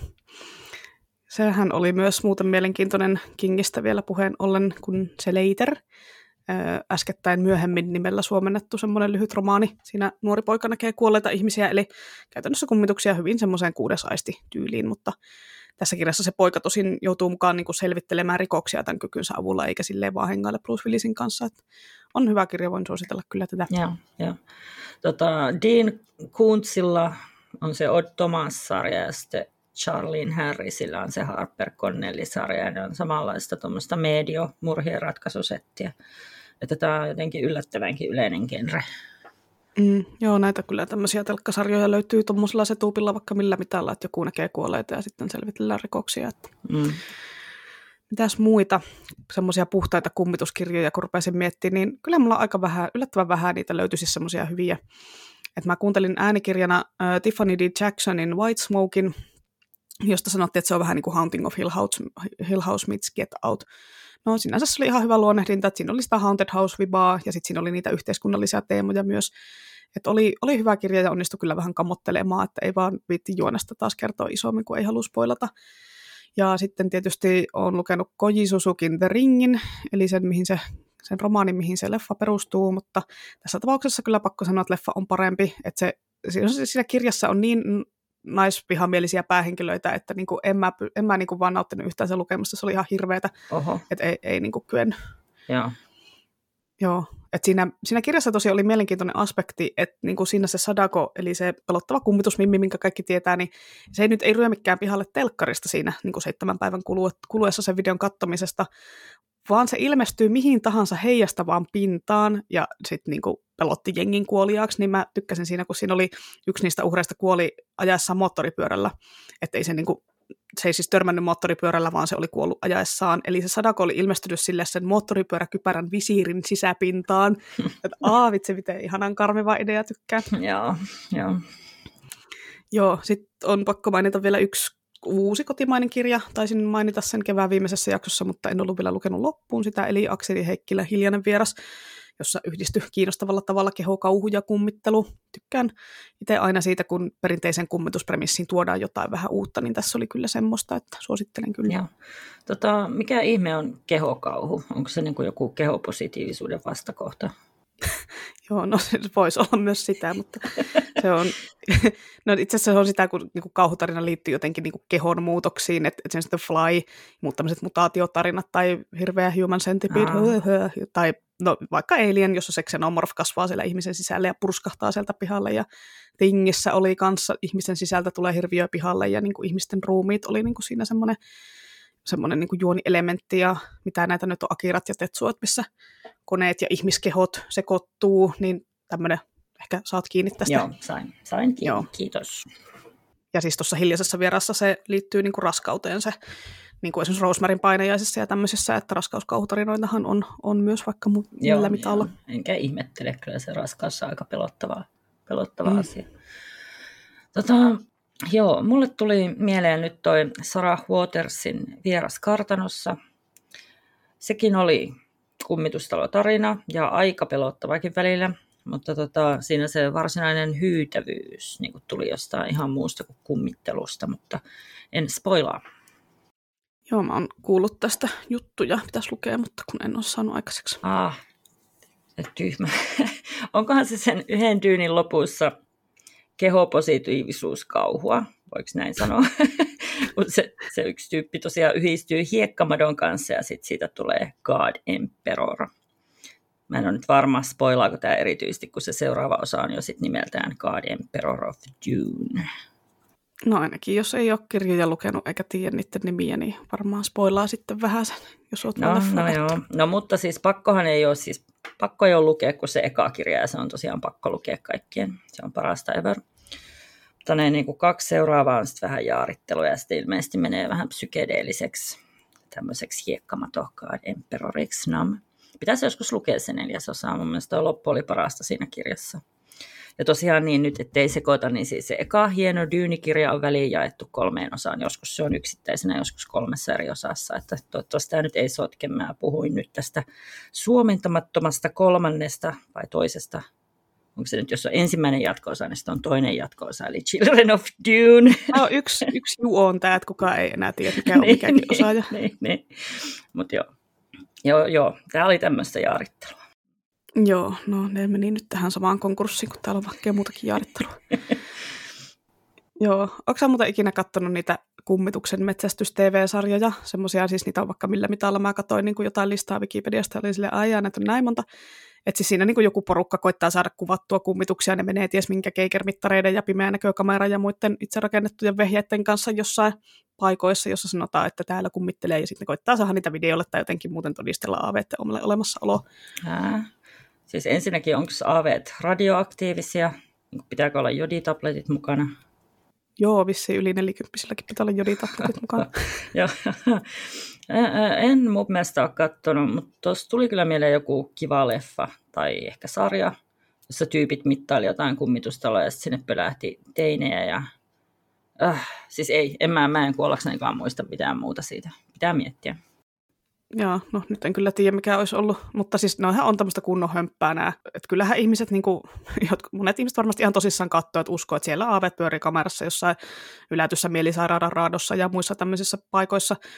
Että niin kuin ainakin 2000-luvun alkuvuosina näitä tuli Suomessa TV-TV myöhäisillassa ja muualla, ja kattelin niitä itsekin vähän silleen, että no aika, aika, aikamoista hömppää ja sekoilua, mutta kuitenkin sitten niin kuin, tietenkin kun ne on tehty semmoiseen amerikkalaiseen kokuttavaan tyyliin, että mikä se oli, ja sitten sit, niin kuin katkon jälkeen, no niin, sitten ei ohko oikeasti nähdä jotain, ja niiden kaikkien nimi oli joku Ghost Hunters tai jotain vastaavaa. Että kaikki, kaikki jaksot vaan sitä samaa kaavaa, että Oo, sieltä nyt kuuluu joku ääni pimeydestä, mittari on punaisella. Oo, no vitsi, eipä saatu nyt mitään videolla kuitenkaan. Ensi kerralla sitten ollaan taas hylätyssä mierisairaalassa tai jossain, jossain hautausmaalla pyöritään ja sitten katsotaan, että tulisiko, tulisiko aave, vilahtaisiko nurkan takaa. Joo, niin, että just kun se kerkisi aina vilahtaa nurkan taakse se aave mm. ennen kuin kamera saatiin kohistettua. Joo, just näin. siis, ja ne oli jotain dokkareita, niin kuin ei, en todella ole kattonut. Joo, tämmöistä kökkö-dokumenttityylistä, että ei nyt todellakaan mitään niin kuin BBC-laatudokumenttia. Tällä konseptillahan piruillaan hyvin tuossa Supernatural, Supernaturalissa, kun siinä on se Ghostfacers-porukka, joka metsästää kummituksia ja sitten tekee jotain semmoista niin YouTube-sarjan tyylistä juttua tai jotain. Ja sitten ne sekaantuu niin kuin Dean ja Sami hommia, ne veljekset pyörittelee niille silmiä, että hei come on, että me nyt sentään oikeasti tiedetään, miten nämä hommat menee. Ja sitten niillä on se tunnusmusiikki, se Ghostfacers. tota joo, itse asiassa mä mietin, että olikohan se Supernaturalia, mitä mä mietin ehkä. Joo, joo, se voi olla, koska siis mä, tota, Pete alkoi just katsoa Supernaturalia uusiksi, ja mä nyt satuin just olemaan tuossa Olkkarissa, kun Sam ja Dean kohtasi ne Ghostfacersit ekaa kertaa. Hyvin todennäköisesti muistelet just tätä kohtausta. Joo, joo.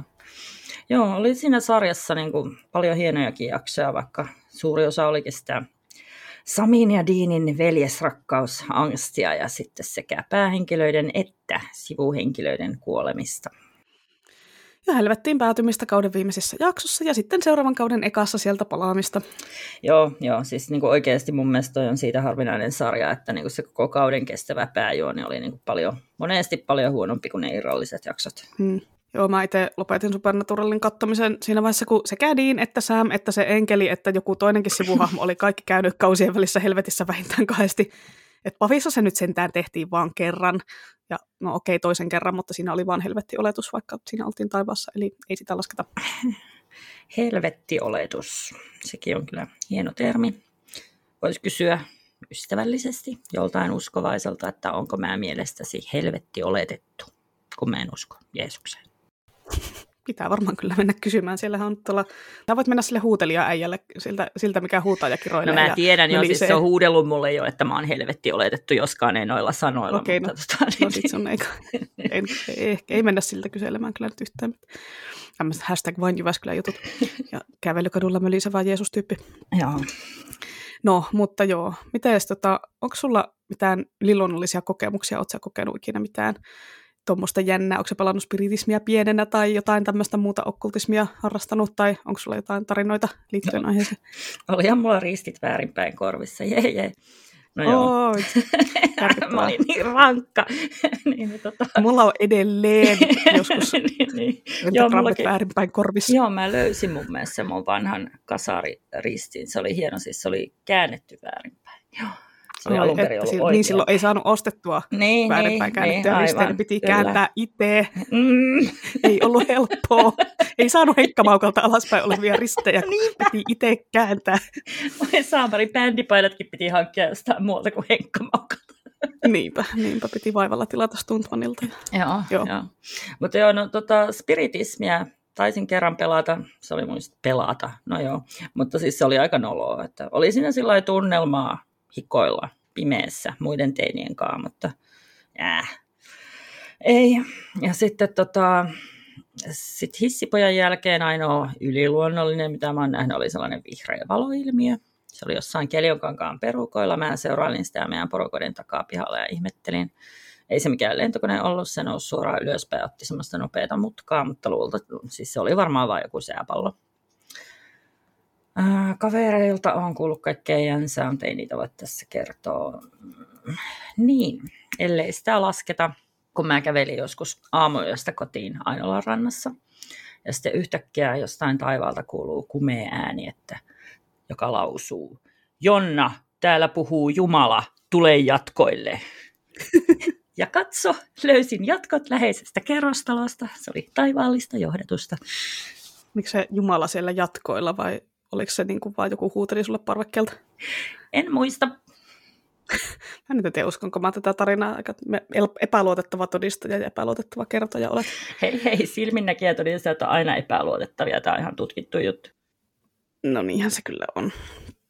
Joo, mä en ole itse kyllä ikinä pelannut spiritismia. Mä en kyllä, kyllä mä lapsena kuulin siitä juttuja, mutta en mä, niin, mä, en, en mä vaan uskalla, että kun mä olin kuullut liikaa kaikkia juttuja, että oikeasti jonkun spiritismia pelanneen, joo mun isosiskon kaverin, veljen kaveri, niin sit siihen meni demoni ja jotain, tai joku oli pelästynyt kuoliaaksi, kun oli pelannut ja kaikkea, kaikkea vastaavia ysäri-legendoja kiersi silloin, että ei, ei vaan sitten uskaltanut, kun aina oli jonkun kaverin kaveri, isoveljen kaverille käynyt jotain. Uskalsit sä sitten pelata roolipelejä ysärillä mukaan? No kyllä mä 90-luvun lopussa uskalsin pelata roolipelejä. Vaikka saatanan pallo. Joo, no mutta no, niin, no, mä en ollut kuullut niin paljon siitä niitä juttuja, että meni demoni siihen yhteen pelaajaan. ja. Joo, ja olin silloin myös ehkä vähän vanhempi, mutta kuitenkin. mutta ja sitten sit oli tietysti kaikki nämä Bloody Mary-jutut, että piti sanoa peili edessä pimeässä huoneessa kynttilän valossa kolme kertaa Bloody Mary, tai en mä tiedä, olisiko sille ollut joku suomenkielinen vastine, että en mä nyt tiedä, ehkä se nyt ei ollut mikään verimarja. En mä, en mä sitäkään uskaltanut ikinä kokeilla, että mä olin liian hannari pienenä. Mutta jännä, että sit, mä en, niin kuin, noita en uskaltanut tehdä, mutta sitten mä kuitenkin uskalsin lukea kauhutarinoita, mutta on nyt tietysti pikkusen eri levelillä kuitenkin nämä. No on, ja varsinkin kirjat on yleensä vähän vielä eri levelillä kuin leffat. Ja siis mm. en, mä, en mä enää nykyäänkään, siis vielä nykyäänkään viittisi ottaa mitään turhia riskejä niin kuin sanomalla yhtään mitään kolme kertaa peili eessä en ehkä edes flottir score. Ei vitsi, kun sanot kolme kertaa peli edessä flottir score, sun kengät muuttuu tosi hienot. no itse asiassa ehkä mä koitan tota. No kuitenkin, joo. mutta niin, niin. Joo, että peilit on mun mielestä niin kuin oikeastaan sairaan pelottavia esineitä, kun oikein miettii. Että en, niin kuin, en suosittele muuten tuijottelemaan itseään peilistä pimeässä vessassa kovin pitkään. Ainakaan ei kannata irvistellä samalla muutenkin peileistä on tosi monia legendoja, missä se ihmisen sielu juuttuu sinne peilimaailmaan ja sitten takaisin tarttuu jotain ihan muuta. Sitten varoitellaan kanssa, että ei kannata asettaa itseään niin kuin kahden peilin väliin monistumaan äärettömästi, että se sielu ohentuu siinä kuulemma. Joo. Tota, Pratsettin Witches Abroadissa, eli noitia, noitia maisemissa, niin siinä oli tosi hieno peilin loppukohtaus välihuomiona. mitä sä tuijotat itseäsi pimeässä vessassa, kun et sä näe siellä mitään? no joo, joo, siis ei se nyt mikään pilkkopimeä ole, ihan, niin kuin, ihan pilkkopimeitä, että kyllä niin kuin muista huoneista on valoa ja sitten näkee siellä semmoista hämärtynyttä naamaa ja silmänvalkoisia, mikä on tosi, tosi pelottavaa. Vaikka onkin oma naama, tai ehkä sen takia, mm. en tiedä. Joo, mä olin, mä olin kyllä pienenä itse asiassa ihan vakuuttunut, että nyt on jotain yliluonnollista tekeillään, kun mä olin tyylin kakkosluokalla. Me oltiin koulussa jostain syystä katsottu hopeanolta, kun oli joku tämmöinen lukukauden lopu löysäilypäivä, mitä silloin harrastettiin, että sillä katsottiin jotain videoita ja joku oli tuonut niin hopeanolla sinne kouluun. Et mä olin kyllä katsonut sitä ennenkin, mutta olihan se nyt silleen aika pelottavaa shittiä. Ja sitten kun piti koulun jälkeen mennä yksin kotiin, niin olla siellä monta tuntia ennen kuin porukat tulee töistä, niin oli vaan silleen, että ää vitsi, mä en halua mennä kotiin, mä pelottaa ihan liikaa, oli vielä just joku talvi ja on niin kuin hämärää kotona ja kaikkea. Niin sit mun iskä, joka ei siis ikinä, ikinä kuunaan milloinkaan se ei käynyt kesken työpäivän kotona, ei varmasti, niin se oli jotain jotain unohtanut jotain papereita kotiin tai jotain vastaavaa just silloin ja tuli hakemaan niitä ja oli siinä pihassa samaan aikaan kuin mä olin, niin sitten mua ei enää pelottanut mennä yksin kotiin. Sitten tietenkin olin silleen kahdeksanvuotiaan logiikalla, että no niin, eihän tämä nyt voi olla sattuma, että joku yliluonnollinen voima suojeli minua, vaikka no, tietenkin se nyt oli vaan sattuma. Ja sitten tuossa, kun mun mummo kuoli tuossa yli kymmenen vuotta sitten, niin mun puhelimen oli itse asiassa tullut siltä puhelu sen kuoleman jälkeen, mutta mä nyt veikkaan, että siinäkin on joku vaan osannut, jo, osunut johonkin pikavalintanäppäimeen siinä mummon puhelimessa ja soittanut vahingossa, eikä ole ollut mummolla mitään asiaa haudan takaa. Että, no, en, en soittanut takaisin, en tiedä, olisiko, ehkä olisi pitänyt. Öö, miksi ihmeessä olisi pitänyt, että niin kuin ei, ei kuolleille soitella, että kyllähän tämä nyt on opittu joka leffasta.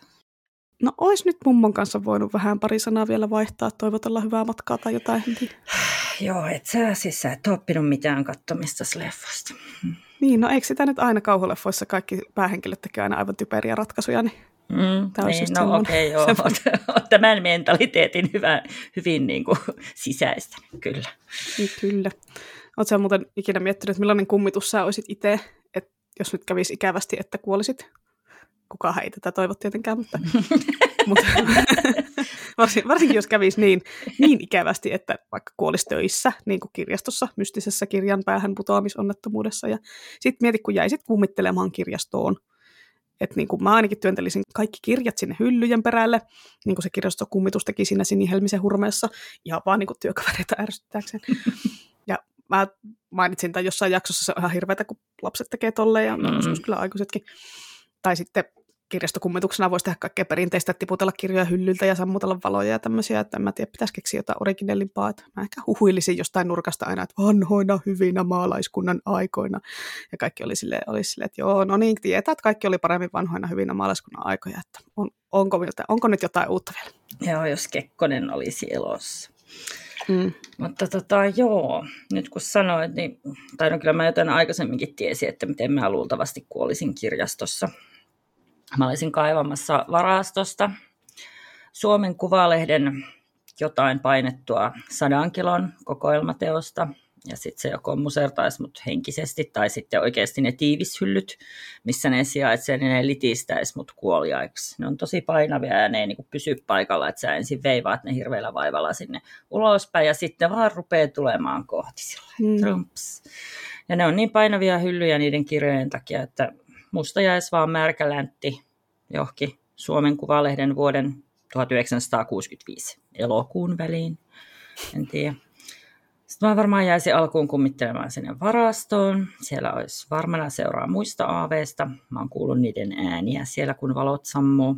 Sitten varmaan kesäisin mä leijuisin ylös kakkoskerrokseen manifestoitumaan. Sitten mä vaikka esitän siellä kuumuuteen kuollutta asiakasta. Talvisin mä voisin leijua ylös neloskerroksen käytäville pyörimään ja hytisemään mukaan paleltuneena. Sitten muut ajat mä miettisin, että miten mä voisin siirtää mun tietoisuuden meidän kirjastojärjestelmään. Sitten hankkia salaa kaikkia hyviä kirjoja elokuvapalvelun. Niiden kanssa olisi tosi hyvä viettää iäisyys. Oikein salaa. No niin, no ei niillä ole kuitenkaan varaa siihen. Niin tota, ja sitten jos ne rupeisi ihmettelemään, että miksi täällä on näitä ja kuka näitä käyttää. Mm niin voisi vaikka joku eksorsisti sitten tulla, enkä hyväksyisi. Mutta tota, joo, no jos en mä ole vielä tähän mun elektroniseen, onko tämä transhumanismi siirtymään, niin tota, toivottavasti mun haamu sitten siirretään sen Suomen Kuvalehden painoksen mukana, mihin mä kuolin, niin sitten uuteen kirjastorakennukseen ja sitten mä aloitan siellä uudet modernit kummitteluprojektit. Ja muuten olisi ihana mennä kirjaston infotauluihin. Sitten näyttää siellä ensin sellaisia vanhoja rätiseviä varaston hyllyjä ja sitten sieltä pikkuhiljaa alkaisi ryömiä mun runneltu ja litistetty ruumis kohti sitä näyttää. Harmi, että meidän infotauluissa ei vielä ole ääniä. No ehkä meidän ylekokeilu jatkoi ja sitten mä voin näyttäytyä siinä telkkaohjelmien välissä. Ja sitten joo, iltavuorossa mä voisin mennä kurkistelemaan meidän astianpesukoneesta. Ehkä sä voisit olla niin tehokas kummitus, että sä saisit äänet pihalle siitä infotaulusta, jossa ei edes ole kaiuttimia. Totta, totta. Ehkä mä olisin niin tehokas. Mm, joo, mutta aika, aika luovia tapoja kyllä keksit kiusata työkavereita kuoleman mm. jälkeen. Ja... Mietin näitä jo eläissäni. Niin. Itse tuo pääkirjaston varasto on kyllä kuumotteleva paikka. Se on siis sen rakennuksen kellarissa. Ja siis aikoinaan lauantai-vuorossa aina piti päivän lopussa käydä sammuttamassa sieltä kellarista valot. Et kun nyt ei lauantaisin tähän varastonoutoja, niin ei vissiin tarvitse sitä tehdä, mutta silloin, silloin piti ja se oli kauheata. Öö, siis joo, kyllä me edelleen tehdään varastonoutoja lauantaisin. Mutta nykyään meillä on rohkeat vahtimestarit näitä pelottavia juttuja varten. Kuten valojen sammuttamista. Mm, juuri sitä. Mm. Joo, joo, siis se oli aina niin kuin niin kuin hirveintä, kun sä olit sammuttanut ne valot. Ja siis tietenkin sä, sä niin kuin ensin tilaat sen hissin valmiiksi siihen, ennen kuin painat ne viimeiset valot pois, kun, sit sinne ei, kun sinne ei pääse siis muuten kuin hissille, niin sit sun, sä oot laittanut valot pois, on ihan pimeätä sun selän takana, sä menet siihen natisevaan minihissiin, käännyt ympäri, painat sinne nappulaa, että no niin, nyt takas ylös, ja joka kerta kun ne hissiovet alkaa sulkeutua edessä, niin sä ootat, että viime hetkellä sieltä näkyy jotain liikettä, tai kuuluu ääni, tai joku tarttuu siihen hissioveen tai jotain, ja aah! siis ei siinä nyt oikeasti ihan hirveän monta sekuntia odottaa, että ne ovet sulkeutuu, mutta siis se, oikeasti se tuntuu ikuisuudelta siinä kohtaa. Joo, kyllä se tuntuu, ja itse asiassa just Just näin. Siellä mä kerkeäisin sen mun ruhjotun ruumiin kammeta sinne hissiin sun seuraksi. Ai, että kyllä olisi ihanaa, tai no ehkä, ehkä vähän säikähtäisi. On, onneksi mä en ole pääkirjastolla töissä, niin mun ei niinku tarvitse Ja, ja kannattaa se alttari tosiaan sitten pistää Joo, sinne. totta, niin. totta, aivan. Mä laitan, no sinne varastoon voi laittaa se lohialttarin sulle. Että joo, karu kohtalo kuolla varaston tiivishyllyjen väliin ja joutuu viettämään jäisyys sitten siellä tunkkasessa varastossa työkavereita säikytellä. Ai niin, Muuten, siellä oli muuten siellä varastossa, siellä oli semmoinen jättiläismäinen lumiukko, semmoinen siis jostain vanusta ja tämmöisestä tehty. Se oli joku lastenosaston joulukoriste. Ja se oli vaan hylätty sinne varaston käytävälle odottamaan niin kuin seuraava joulu tai jotain. Niin mä olin tekemään siellä jotain varastohakua. Ja siis aivan hirveän paskahalvauksen sain, kun mä käännyn kulman takaa. Ja se ihminen, ihmisen kokoinen lumiukko on siellä väijymässä niin kuin mustine silminen tuijottaa. Siis aivan kauheita. Miksi tommonen on jätetty tämmöinen kammotus lojumaan? Et mä olin varmaan aika äskettäin silloin lukenut sen Junesbö lumiukko siinä se murhaaja jätti lumiukko ja murhapaikalle, paitsi että lumiukon pään tilalla oli niiden murhattujen naisten päät. Et sen jälkeen lumiukot on ollut aika kuumottavia, ei ole ollut kivoja semmoisia Walking hahmoja ollenkaan. Joo, joo okei, okay. onneksi en ole nähnyt lumiukkoja. Mutta tota, siellä vielä niin kuin syvemmällä, missä on näitä kirjoja siellä varaston No Man's Landilla, siellä menee sellaiset pitkät mielisairaalakäytävät, ja niin kuin myöskin jotenkin kääntyilee 90 asteen kulmissa. Sitten mä kerran, kun mä olin siellä, niin erehyin painamaan valot pois sillä jotain kilometriä ennen seuraavaa valopainiketta. Ja sitten äänistä päätellen, siis mua seurasi joku ruosteisella pyörätuolella kulkeva kummitus, niin kuin sen koko pimeän juoksumatkan. Tota, mä jouduin tosiaan juoksemaan, siis mä en tiedä, oliko ne jotain vaan lamppujen kun lamput sammuu, niin oliko ne jotain niiden jäähtymisääniä. Että kyllä se oli mun mielestä ihan selkeä, selkeä kummitus ja jouduin, mm. jouduin sitten juokseen. Mun mielestä on myös siistiä, että siellä on semmoinen salainen maanalainen pilkkopimeä tunneli johonkin puistoon päin ja sitä ei käytetä. No eikä nyt tuommoisessa tilanteessa lähde juoksemaan, siis hullu. Että siis siitähän nyt tulee vaan isompi paniikki. No No, kyllä se oli ihan pakko. Että kyllä mä ensin koitin niin kävellä rauhallisesti ja esittää, että mä pelkää. Mutta en mä oikeasti tiedä, toimiko toi kummituksille yhtä hyvin kuin se toimii koirille. Mutta sitten niin kuin kirjaimellisesti mulla nousi niskakarvat pystyyn ja sitten tuntuu, että joku lähenee takapäin, niin oli kyllä ihan pakko kirmasta, kirmasta oikein kuin kaselli sinne mm. valoa kohti. No, ymmärrän kyllä tämän, tämän pointin. Ja siis, missä siellä on joku tunneli? Mä en, mä en edes tiennyt, että siellä on joku tunneli. Että onhan siellä niitä pimeitä soppia siellä lastenvaraston puolella, varsinkin se on ihan hirveä sokkela. Mutta siis mihin, mihin puistoon silloin käytävä? Siis kirkkopuistoon? Mennäänkö me, hei, mennään tutkimaan. joo, siis, joo, siis mekin tota, ei sitä kauaa, kun mä tästä kuulin. No, ehkä vuosi pari, en tiedä. Mutta tota, kauan vuosi pari. no siis Vuospari on tässä iässä, on sitä, että ei siitä niin, ole kauan. Niin. niin tota, Sykkärin puistoon se mun mielestä on. Ja totta kai pitää, me jo siis toisen kollegan kanssa ollaan niin kuin suunniteltu sinne tutkimusretkeen, ja sitten me käytiin raottamassa, siinä on semmoinen tosi painava ovi siinä salakäytävässä, ja sitten sieltä tuli oudon raitista ilma- ja liikenteen ääni, ja muuten se oli ihan pimeä. Niin pitää tehdä joku Blair Witch-tyylinen kuvausprojekti tästä. Joo, todellakin. Lähdetäänkö nyt heti huomenna vai? Joo, nauhoitetaan tämä seuraava podcast siellä salakäytävässä puhelimilla ja jollain kameralla rä- naamat räkäisenä sitten ulvotaan siihen, Joo. että missä Inna oot, missä on. Joo, kyllä tulee, tulee olemaan laadukasta sekä äänenlaadullisesti että muuten. Kyllä, kyllä. Mutta joo, se on siis tosiaan se on ihan osittain yleistä tietoa, että siellä on semmoinen salakäytö. Osittain mutta, yleistä tietoa. No kun, periaatteessa kun mä puhuin siitä, niin osa tiesi, että joo, siellä on sellainen, ja osa oli sellainen, että mitä? Ei meillä mitään sellaista ole. Niin. No nyt tekin tiedätte, että tämä nyt se on yleisempää tietoa, että kirjastossa on käytävä maan alla. Mm. Joo. Mites, olikos, alkoiko meillä olla aihetta puuteltu vai onko sulla vielä jotain? Uh, no ei, kyllä nyt tuo tumbleweed, eli arokieriä taisi just kieriä ohi. Kummitusarokierjä. Olisiko tässä nyt kerrankin kuukauden suosituksen aika, kun ei ole pitkä aikaan tehty semmoisia. Mä voisin suositella kirjaosastolta semmoista Sean Stewartin kehänimistä romaania. Mä pongasin sen kirjastosta joskus ja on sitten pitänyt sitä jonkun puoli vuotta lainassa ennen kuin nyt vihdoin aloin lukemaan sitä. Aika perus. Mutta niin, sen kannessa lukee, että romaani Teksasista, aaveista ja täydellisistä popkappaleista, ja kun mulla on joku ihme mielen niin musa-aiheisiin kirjoihin, varsinkin kauhutarinoihin, niin päätin sitten lainata sen ja pitää sitä puoli vuotta hyllyssä lukematta. Mm, perus. Ja mietin, mietin myös, että miksi tätä kirjaa ei ole sit laitettu niin kauhu- tai fantsuhyllyyn, koska ton, ton aavetteeman puolesta voisi ihan hyvin upota sinne. Ja mä olisin ehkä löytänyt sen paljon aikaisemmin kuin vasta nytten, että on ollut Nebula ehdokkaana ja World Fantasy Award ehdokkaana, että on niin kunnon tämmöinen genrien sekametelisoppa. että Goodreadsista oli tässä mukana niin tagit, siellä oli fantasy, horror, paranormal, urban fantasy ja science fiction fantasy, eli ehkä tämän kenrettämisestä on niin kuin luovuttu kirjastossa aivan täysin ja lykätty se sinne normihyllyyn, kun ei tuosta ota selvää, että mitä se niin joo, joo. No, mä oon lukenut myös normihyllystä pongatun Sean Stewartin matkialinnun. Siinä oli voodota ja maagista realismia, tota, eli totta kai otin, mutta en mä muista kyllä itse asiassa siitä muuta kuin, että se oli hyvä.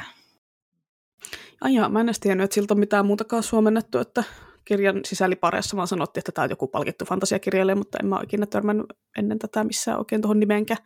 No tietysti, jos sen kirjat on niin kevyt fantsuja, että niitä jos panna fantsuhyllyyn, niin eipä ihme, että ei ole tuttu. Joo, siis normihyllyssähän ne maagiset realismit ja tämmöistä yleensä kanssa on. Ja tuokin oli täysin vahingossa, mä mm. luin sen takakanne ja lainasin.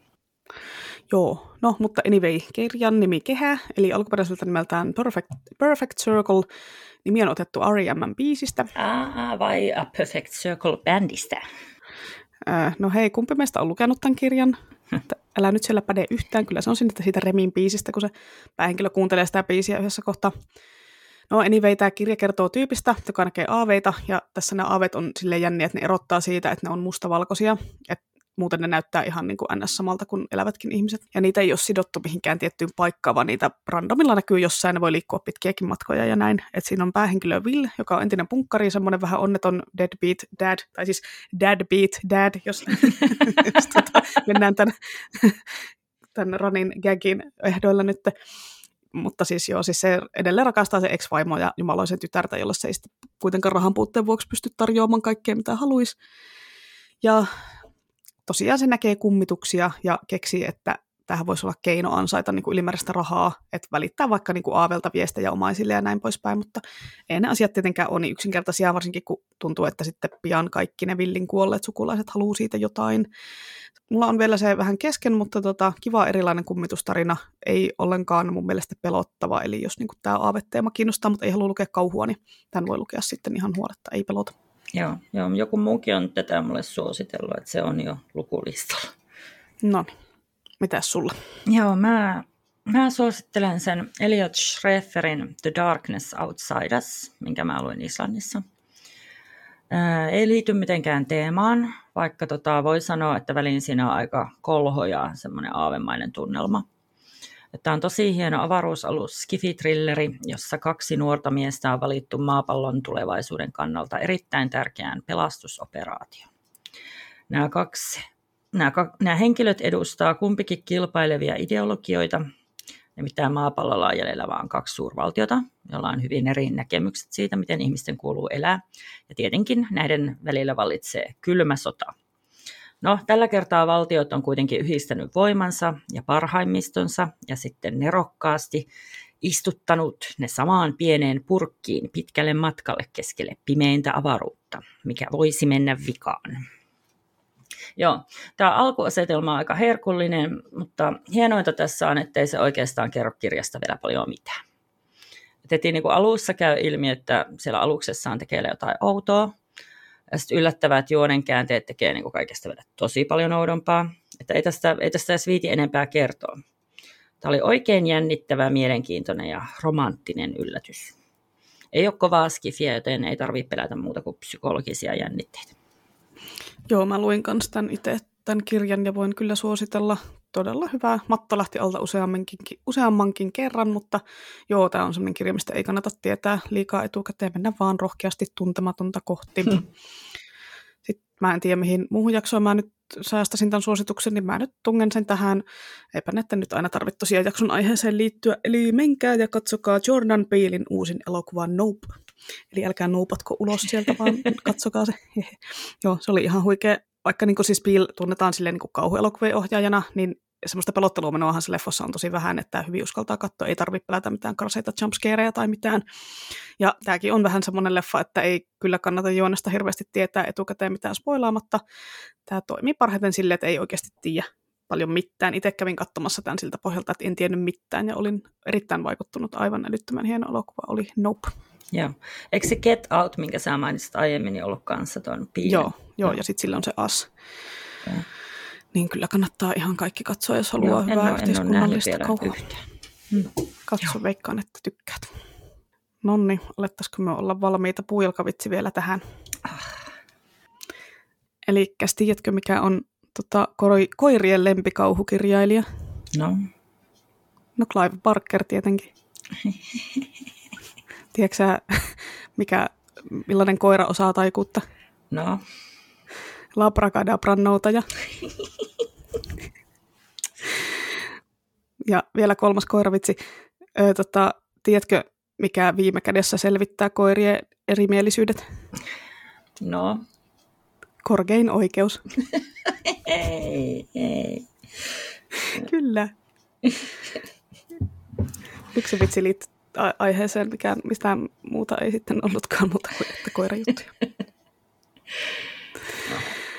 Joo, no niin. Eli olkaa hyvät näistä vitseistä ja ensi kerralla sitten taas lisää. Blim blom. Editointi Inna tässä hei.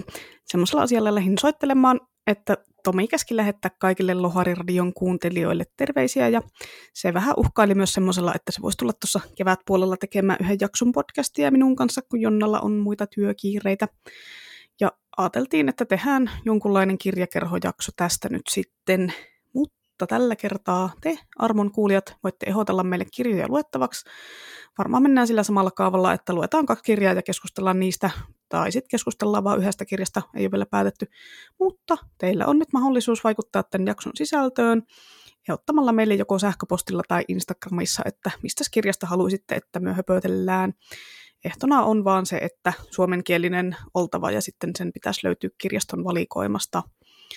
Eli ei kun ehdottelemisiin viestiä tulemaan. Tämä editti Plimplom loppunut tähän. Plimplom. Ää, joo, ja palautetta voi laittaa lohikärmeradio at gmail.com tai Instagramissa tilille lohikärmeradio. Pitäkää miekat terävinä. Kiitos ja hei. Kiitos ja hei. Ensi kerralla taas sitten jotain aivan muuta. Hyvää Halloweenia kaikille. Jep. Jep. Hei hei. hei hei. hei hei.